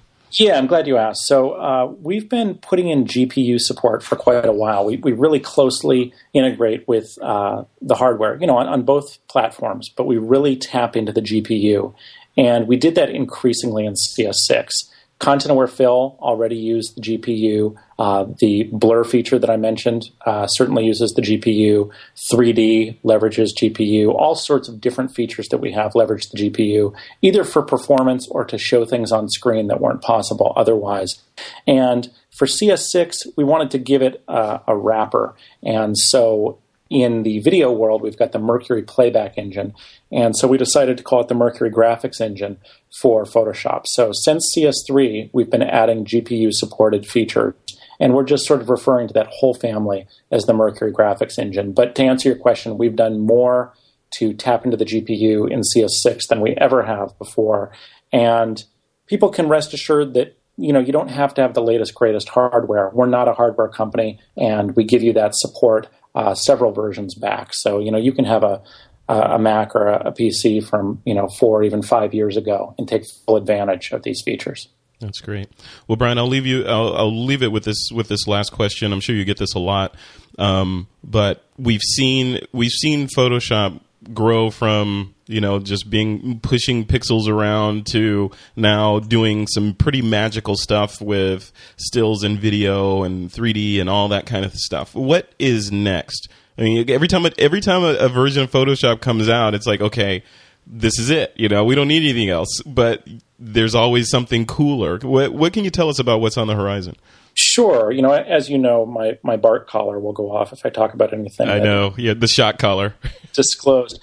Uh, but I can tell you, I mean, I'll give you sort of a, a, generic answer, and then I'll tell you about something that a lot of people wonder about. Um, it's a more exciting time for us than it ever has been because everyone in the world has a camera in their pocket. More people are taking pictures than any other time in history. More people are generating content than ever before. Video content, still content, they're sharing it there are so many opportunities when it comes to imaging, uh, especially if you think about things like, uh, you know, more intelligent imaging, uh, whether it's facial recognition or automatically, um, you know, combining images. One of the things that we showed at Adobe Max that people are very excited about is called deblur. So the ability to restore focus in an image. So you take an image with a mobile device or even a DSLR, you get camera shake in there, and uh, that's very, very, very common. And we have some very early research that we've shown. Uh, it's pretty mind blowing. You can look up that video as well. Just look up Deblur and Photoshop, and uh, that's that's uh, early research that's shown there into what we're doing around actually. It's not sharpening; it's actually removing blur. So there is so much that we're that we're working on. Um, it's a more exciting time than it's ever been. We're 22 years into Photoshop, uh, and I've been here for 13 of them, and I can tell you uh, what we're working on now is the most exciting stuff we've ever done. That's great. That's exciting. Well, Bryan, thank you so much for taking the time today. This is uh, inspirational and educational. Um, so I would assume that you'd like people to just head over to adobe.com to check out Photoshop. Any other places you'd like them to go check out? Yeah, you know, we're, there's about a half a dozen of us on the team that are very active in social media. So uh, following us on Facebook is where we uh, have done a bunch of sneak peeks in the past, and there's some really great tips and tricks. Um, you know, there's there's several of us that that are interacting with folks every day there. So I definitely check that out. Um, and then there's Photoshop.com, which is uh, I've got a page there with a bunch of my videos, and a bunch of other people do as well. So tons of resources. Um, thank you very much for having me. It's it's uh, great to chat again, and it's really nice to reach directly uh, out to photographers because I'm a photographer myself. Awesome. Well, thank you, Bryan, and you have a you have a good rest of your day. I appreciate it. Okay, take care, Fred. Yep, Bye-bye. you too. Bye bye. You can learn more about Bryan O'Neil Hughes by visiting his personal website, and or actually, this is his his Adobe website. It's at uh, Photoshop.com slash people slash Bryan, and it'll tell you all about Bryan and the stuff that he's working on. Or you can, of course, you can check out his little software product called Adobe Photoshop CS6 at Adobe.com slash Photoshop. All right, folks, it is time for some listener Q&A. This is the segment where we answer questions that have been at the top of some of our listeners' minds. The first question is from John in Ottawa, Ontario. Before I read this question, who is using a Nikon on the show? Who's a Nikon shooter? It'd be you, Frederick. That's only me, isn't it? I was is about up with to- that? I was why, really considering why is it like that? Come on. Jeez. All right, I got to work on that. Anyway, so uh, John's question is: He says, "I'm in the market for a new camera and have honed in on the Nikon D800 as a strong contender.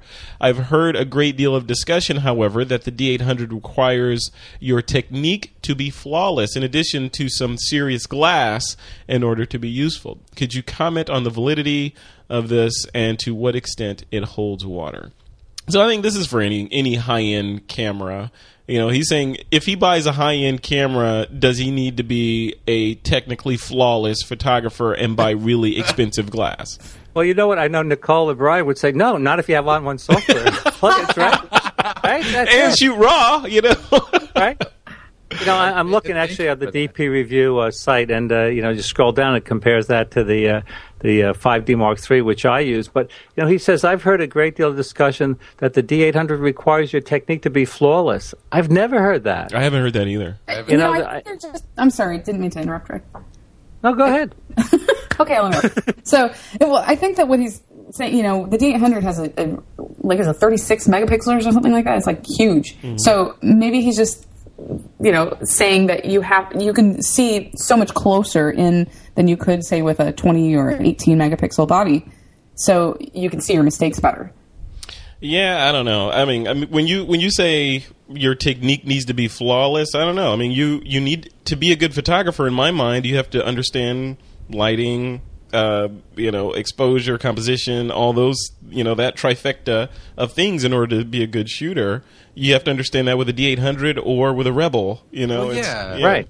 to, to Rick's point, like why why does my technique have to be flawless if I'm using a D800 as opposed to a 5D Mark III, which um, you know is is just as ballsy of a contender? Yeah, He totally. He also says, in addition to some serious glass, is, is useful. All right, somebody has an echo going on over there. I hear Uh, echo. Who is it? It sounded like me, but I don't know. I think it's gone. All right, it's gone. All right, it was a Anyway, a serious glass. You know, of course. You know, you know the the funny expression: cameras don't take pictures, people do. Then they change it to cameras don't take pictures, lenses do. Of course, the better the lens, the better the the image, and we could have a whole uh, podcast on that. Sure. But uh, you know, you can get you know an inexpensive lens. You were talking about uh, 1.2, uh, 1.4 lenses. You could buy an inexpensive uh, 50 millimeter lens like that and not spend a lot of money. So you don't have to spend a ton of money to get. Uh, as far as the lens goes, to get a great picture. Y- y- It's it's funny. So this this uh, John in Ottawa, you know, you're I, it's a, I can appreciate you know technique being flawless and you know these kinds of concerns, but what I don't what I find funny, especially with the D800 more than anything else, is no one seems to have concerns over just how fast your CF card's going to get filled and your hard drives are going to get filled, and the amount of processing power it takes Right. to edit a 36 megapixel image. Yeah, I- yeah. I Again, found- like you guys, who was, who was saying it before, the the right tool for the right job, right? So, Right. if you're if you're if you're primarily sharing your images on, you know, online, you and you know, and that's where your that's your gallery. Everything is online, and you even if you do client work and you're going to be the largest image you're going to be printing might be a 16 by 20 D800. yeah. it might be a little bit more much more than you need. I don't know. You know, I tell you what, from from a stock perspective, I can appreciate the megapixels because I, I shoot. I think all of us here, actually, except for Frederick, are all with the 5D Mark III, which is the most megapixels I've ever had in a camera. Um, but the more megapixels uh, for stock photos, then the higher, um, the larger the file size I can sell, which equals more royalties if the larger file size is actually used. But if you have a really, really large file, and let's say you do fudge the focus by a really small amount, you can downsize that file and, and it will give it the appearance of being sharper. So, you know, you, having more megapixels gives you a little bit more room to make mistakes. Um, Yeah, yeah. But you're going to notice those mistakes so much more when you have that many more megapixels and you can zoom in at 100% and see all of them. So to answer John's question, you don't have you don't necessarily have to have flawless Mortal Kombat technique in order to to uh, to get your D800. If you want to get a D800, go get a D800. You'll just have, but just be cognizant of the fact that you're going to use all. You know, you'll get fewer images on your CF cards and you know storage and all that stuff, and of course processor speed, like Brian was saying. So if you don't necessarily need all that, you don't need to get a D800 unless you just you know you're a dentist and you have that money to spend. Oh, yeah, we- yeah. dentist money. You got dentist money. You can do a Dentist few extra cleanings and go get that deal. You get a show uh, title now. I know. I'm gonna get hate mail.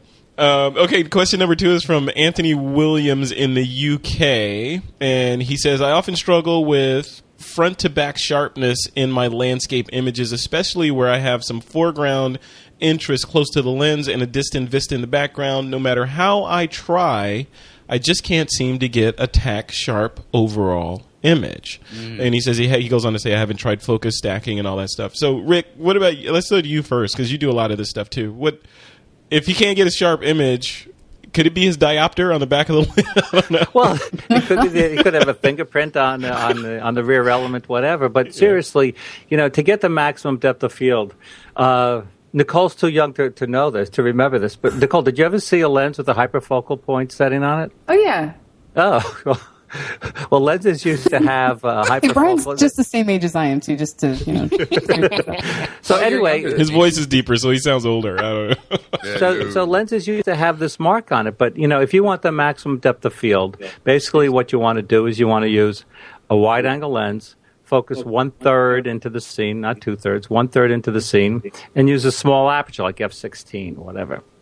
And that'll give you the maximum depth of field. And of course, if a subject's too close to the lens, if you're shooting through leaves and the leaves are like one inch from the lens, you know, you're not going to get the, uh, you- you're not going to get everything in focus straight out of the camera shot. You know, you could use what's called as focus stacking, where it lets you take multiple exposures and you can basically blend these pictures together in Photoshop and get uh, get uh, more depth of field. The other technique, if you don't use focus stack, is stack, stacking, if you just back up a little if you want that leaf in the in the picture, you know, Nicole was saying, you know, you could downsize the image. We could play a lot in the digital darkroom. We could back up a little. Don't have that leaf or fence or branch so close or window so close to the lens, and then crop our picture. uh, afterward, so we have uh, everything in focus. But when I take a landscape picture, he brings up Anthony. Um, uh, brings up a good point. When I take a landscape picture, when I take a seascape picture, usually I want the scene to look as it looks to my eyes. Everything in focus. So again, you could use that technique I mentioned before about focusing one third into the scene and so forth, and or using uh, focus back, focus stacking. Or if you have, you know, a bunch of bucks, you could buy that uh, that tilt shift lens. Yeah, yeah. Nicole, Brian, you not have, you have anything not to add cheap. to that? Well, I- definitely, it's my guess is well, unless his lenses are. Um, and Rick actually kind of touched on this, uh, but clean your lenses. You know, make sure they're clean because it could just be a very simple issue like that. I think a lot of us kind of forget about things um, like simple things like cleaning, but it's probably a hyperfocal distance issue, just like Rick was saying. And there are it, it's it's kind of a complicated, very scientific kind of thing to understand.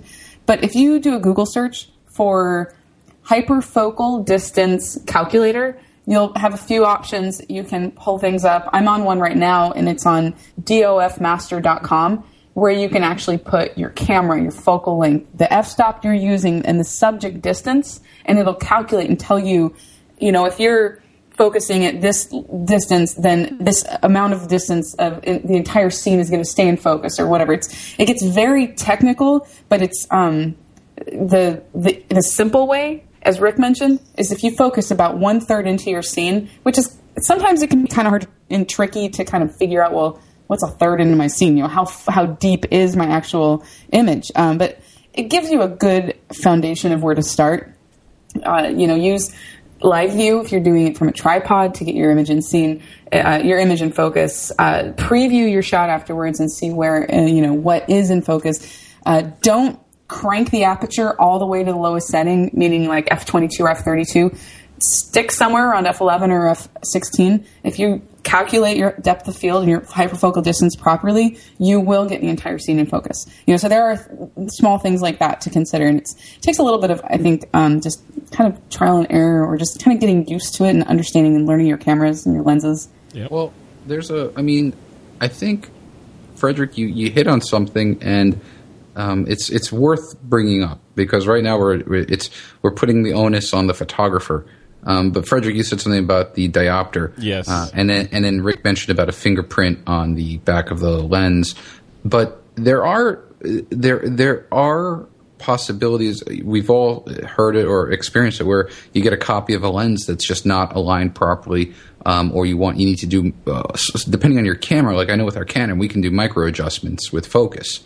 And you could do, use things like LensAlign, which is um, a product that we will sometimes have LensAlign parties at onOne because we have one, and it's basically this this target that you set up at a very, it's very very precise. You know if you're going to do it you have to follow the the procedure. But um, it allows you to do these micro adjustments um, with your with each lens um, to get the, to ensure that it's properly uh, sharp.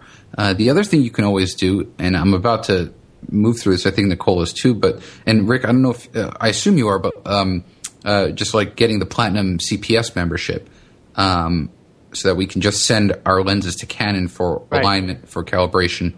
Um, because I know, yeah, like when I had my 2470, it, no matter what I did, it was just slightly soft, and so that's where Yeah, this I think I think that makes sense. Yeah, definitely look look to the hardware before you you think it's technique because uh, you know I was I said it kind of tongue in cheek about the diopter before, but I I knew someone and no, it wasn't me that had you know they had a it was an old Nikon that had a diopter adjustment, and for the folks that don't know what a diopter is, it's the lens piece that where you're actually looking through, and they have a they they a lot of cameras allow you to adjust that to compensate for.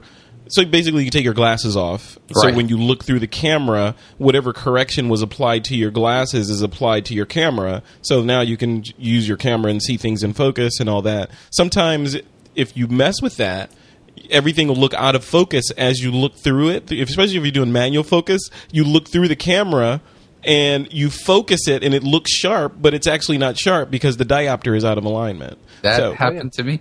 It happened to you. It's happened to everyone. I picked up someone Because else's I- camera I and I was like, use "What's live wrong view. with this?" I use Live View uh, almost exclusively um, because it's so much easier to focus using a um, and to compose with a 3.3 inch screen as opposed to Yeah, a and then tiny- zoom in. Yeah, I'd like to go- exactly. Yeah, Mm-hmm. I'd like to go back to something. Frederick, you're a wild and crazy guy, right? I am. You know, I, I'd never heard about these. Sound like really fun. These lens aligned parties. at, uh, at I haven't one. been to one either. I mean, we have to be invited. Actually, uh, Nicole, are you in? Uh, are you in uh, Portland too? Not yet, but I will be soon. Okay. And Brian, I you're in plan on Portland, crashing right? the party. Yeah, yeah. I'll, I'll, we'll have a party. We'll have a lens line party. I Well, would listen, like to come to a LensAlign party. Is there are there music and drinks and all that? What, what, do, you, what do we have to wear? onOne T-shirts? No, oh, we can get one. We can get them. Okay. No, just a good, Well, I- good Hawaiian tropical shirt and a good, good fun attitude and, and lots of vodka. I love it. I have all that. I'm going to be in Portland on October 17th uh, for uh, Pro Photo Supply. You know oh those yeah, guys? sure, sure. Nice. So I- I'm giving a seminar at night, so maybe we could all get together uh, before or after for the le- for the LensAlign party. You should definitely come into the office. I love that. Yeah, I'm definitely going to give you an, uh, a call Yeah. and we'll come by and say hi. Very Absolutely. All right, guys. before- before we move on, I want to give a final nod to a new sponsor to this week in photo. Um, we're brought to you also by Shutterstock.com. They've got over 20 million stock photos, vector illustrations, and video clips. So if you're looking for images for your website, your blog, your print ad, your trade show, swag, apps, whatever, Shutterstock is the way to go. They've got over 10,000 new images added each day, and like I said, for a 20 a total right now of over 20 million images and assets that you can download. So it's a global image collection, so you can find images from across the world to suit whatever project you're working on. They've got image packs and monthly subscription packages, so you basically choose whatever you need to fit your particular needs. And if you just need one image, you can just grab that one image. You can download any image in any size, and you pay one price for it. So you don't have to, you know, it's a, some other services you you pay for credits and all that. You pay one price, and you download whatever image resolution you particu- you you need for that particular uh, project that you're working on. They've got light boxes like other services have, all that stuff where you can, as you go through and you're looking for that image that you want, you can aggregate everything everything into a light box gallery and then sort of evaluate that. And they've got a cool iPad app that I'm going to talk about a little bit later.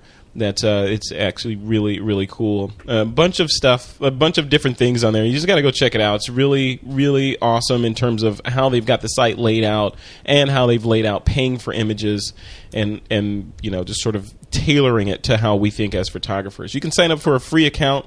You don't need a credit card to sign up. When you find the images that you would like and you want to purchase them, use the offer code TWIP9 and get 30% off any package. It's 30% off using the code TWIP9. Again, shutterstock.com with the code TWIP9. And thanks again to Shutterstock for sponsoring this episode of This Week in Photo. All right, guys, we are into the picks of the week, one of my favorite parts of the show. This is where you guys get to give your pick, and it can be anything as long as it is somehow related to photography. Brian, what is your pick of the week? Uh, my pick is a, a new little device that I just got uh, a couple days ago by a company called Mediasonic, and it's a Pro RAID box. Um, so it's a a, a, four, a four bay uh, RAID controller or RAID enclosure, um, and I got it because um, I recently just got a new MacBook Pro Retina, and um, it has USB Oh, three. I'm so jealous. I am It, so it, jealous. it, Frederick, it, it, this, it's a story. How it, it, was a very random thing. Um, but thank you onOne. Um, and so, um, I wanted to, the Drobo I have is only USB two and FireWire, and the long and the short of it was I, I needed something that um, can get access uh, at a much quicker uh, bus speed. So this device I got it off a Newegg for like 180 bucks. It does RAID 0, 1, 5, 10, and I just put four 3 terabyte drives, and I have a 9 terabyte volume at USB 3 speeds. It's fantastic. Wow. And that's a Mediasonic Pro RAID USB. Or no, is that what it's called? US the Pro RAID USB? Yeah, it's USB uh, slash eSATA Okay. uh, bay Okay. enclosure. Very cool. All right. How much is that going to run me? 180 bucks. Oh, nothing. No, it's it's compared to. Um, and don't get me wrong, I'm not knocking Drobo, but compared to it, if you've got the hard drives, oh, it's it's it's a no brainer. All right. Well, we'll link to that. Definitely check that out. All right, Nicole Young, what is your pick of the week? My pick is really right stuff. Okay. It- just in general. I just- love that name of that company. Yeah, I know. They're a company that they have a lot of tripods and ball heads and L brackets that you can connect to your camera. They make them specifically molded for specific camera types, which, in my opinion, is probably their best product ever. They have the ball. If you get a ball head and L bracket combination, you are basically locking your camera in to the tripod head without worrying about it falling off. I think all of us have had those moments when, and I've even had this before, like the tripod fell, or the, the camera like fell off of my tripod head. Yeah. And I had like a cable, con- this is not with the really right stuff, this is a, with just a different, um, different tripod head. And I, it was like a miracle. I, it somehow, con- I still had the cable release in my hand and it fell and it was like a foot from hitting the ground, but it stopped and I was like, oh my God. And so I had a really close call, and you know, and you see people like slinging their tripods over their shoulder, holding their camera on the top, and that would scare me to death with the tripod heads that I had in the past. But with stuff, they have um, the L bracket system. You've probably seen people use them. It's a little bit, you know, adds a little tiny bit of bulk to the outside of your camera, but it gives. If you use a tripod, it is so worth it. Um, their products are, I believe, Brian. I think you might know this better than I do. They're all uh, work. They're all uh, cre- what, is, what am I trying to say? U.S. Custom made? U.S. There we go. They don't outsource to China. Everything's built in um, the U.S. or I don't know if it's in house or if it's in the U.S. But It is though. Everything is sourced in the U.S. I just I'm, I'm excited about them because I just bought my first tripod from them. I've had um, their tripod head and the L bracket for a while, but I finally just bought a tripod. So Nice. Very So- cool. ReallyRightStuff.com, right? red stuff. All right. I love that name. All right. And Mr. Rick Sammon, what is your pick of the week? Well, I'll stick with my original pick, the LaCie 500 gigabyte rugged uh, triple interface, you know, portable hard drive. It'll run you about 240 bucks, but these things have never let me down. Whenever, whenever I'm traveling, if I shoot during the day, I don't go to sleep until everything's downloaded, everything's backed up. And I've been using these for years. They come in a little uh, padded case, orange padded case, and they work uh, really, really well, and they're fast.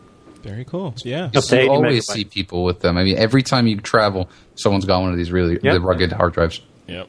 Yeah. Yeah. They'll, they're, they are going to come. And I, don't, I haven't, we haven't had anybody from LaCie on this show. We need to do that, huh? Bring some storage folks on. All right. Uh, my pick of the week is um, I was playing around with the Shutterstock iPad app, and it's a free app. It's a free download that you don't even necessarily need to be a member of the service or buy any images from them. Um, and this is why I made it my pick of the week because it is cool for just discovery. You know, like we talk a lot about on the show about where do you find inspiration, and we say, okay, go to 500px, you can go to Flickr, you can go, you know, all these different places and see all this amazing photography there's a ton of amazing photography on Shutterstock, as it turns out, and you can look at it in this gorgeous iPad app that they put out that is really, really well designed. So I would definitely go check that out and uh, stick it on your iPad and kick back with a coffee and you know look at what some other of your peers are putting together and uploading. It'll might give you a kick in the pants to get out and start shooting.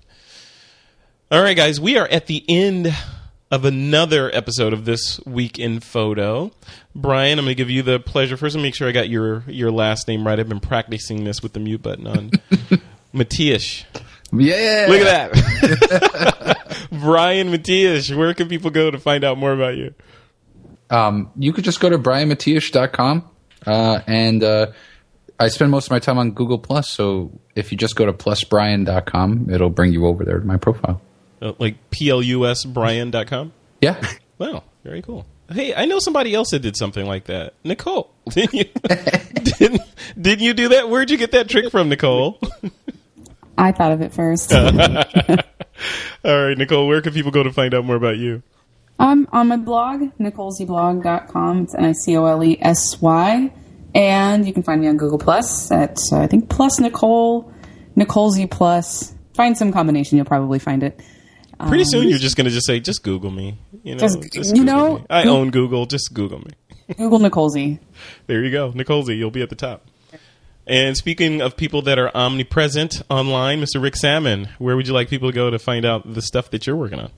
I think ricksalmon.info is it. And I also want to thank you again for having me on the show. I think this is my fifth or sixth time on. And I would like to throw in like another one of my favorite sayings. And it's, you know, the sign of a true professional is making a hard job look easy. And, you know, we have a lot of fun doing this and you're joking around or whatever. But I know you put a lot of work into, you know, all these show notes and prepping this and everything and keeping it rolling and making sure everyone gets their turn and whatever. So you do a great job. Well, thank you, thank you. I appreciate that. Yeah, it is. Sure. After after these shows, it's funny. I do have to go sit in my lazy boy with a with a nice Jack Daniels and kick back for a minute to get my brain back on earth. but it's fun. I wouldn't give up doing these shows or anything. Yeah, I love uh, I love doing these shows and connecting with you guys. It's uh, this is my weekly therapy. So. Nice. So cool. All right. And to the TWIP listeners, if you want to keep up with everything in the TWIP universe, you can check us out at thisweekinphoto.com. Also, you can support the show by leaving us a comment on iTunes. And you can also, while you're on iTunes, check out our podcast app. It's a handy way to keep on top of our shows, especially the newest ones. And you can also go back and listen to our greatest hits. Like if you want to go back and listen to the shows that Rick Sammon was on in the past, or Nicole and Brian now that you're going to be on the show more and more, hopefully. I would love to. I, I really appreciate it. And uh, anytime I can help be on the show, count me in. Oh, you're in. You're in. You're in the family now. You know, Nice. You know, you're related to, to Nicole, so you're automatically in the in the TWIP family. So, Nice. No, it's good to have you here. Thank you for coming. And finally, if you're looking for me, Frederick Van Johnson, you can find me at frederickvan.com. And with that, it is time to take that lens cap off.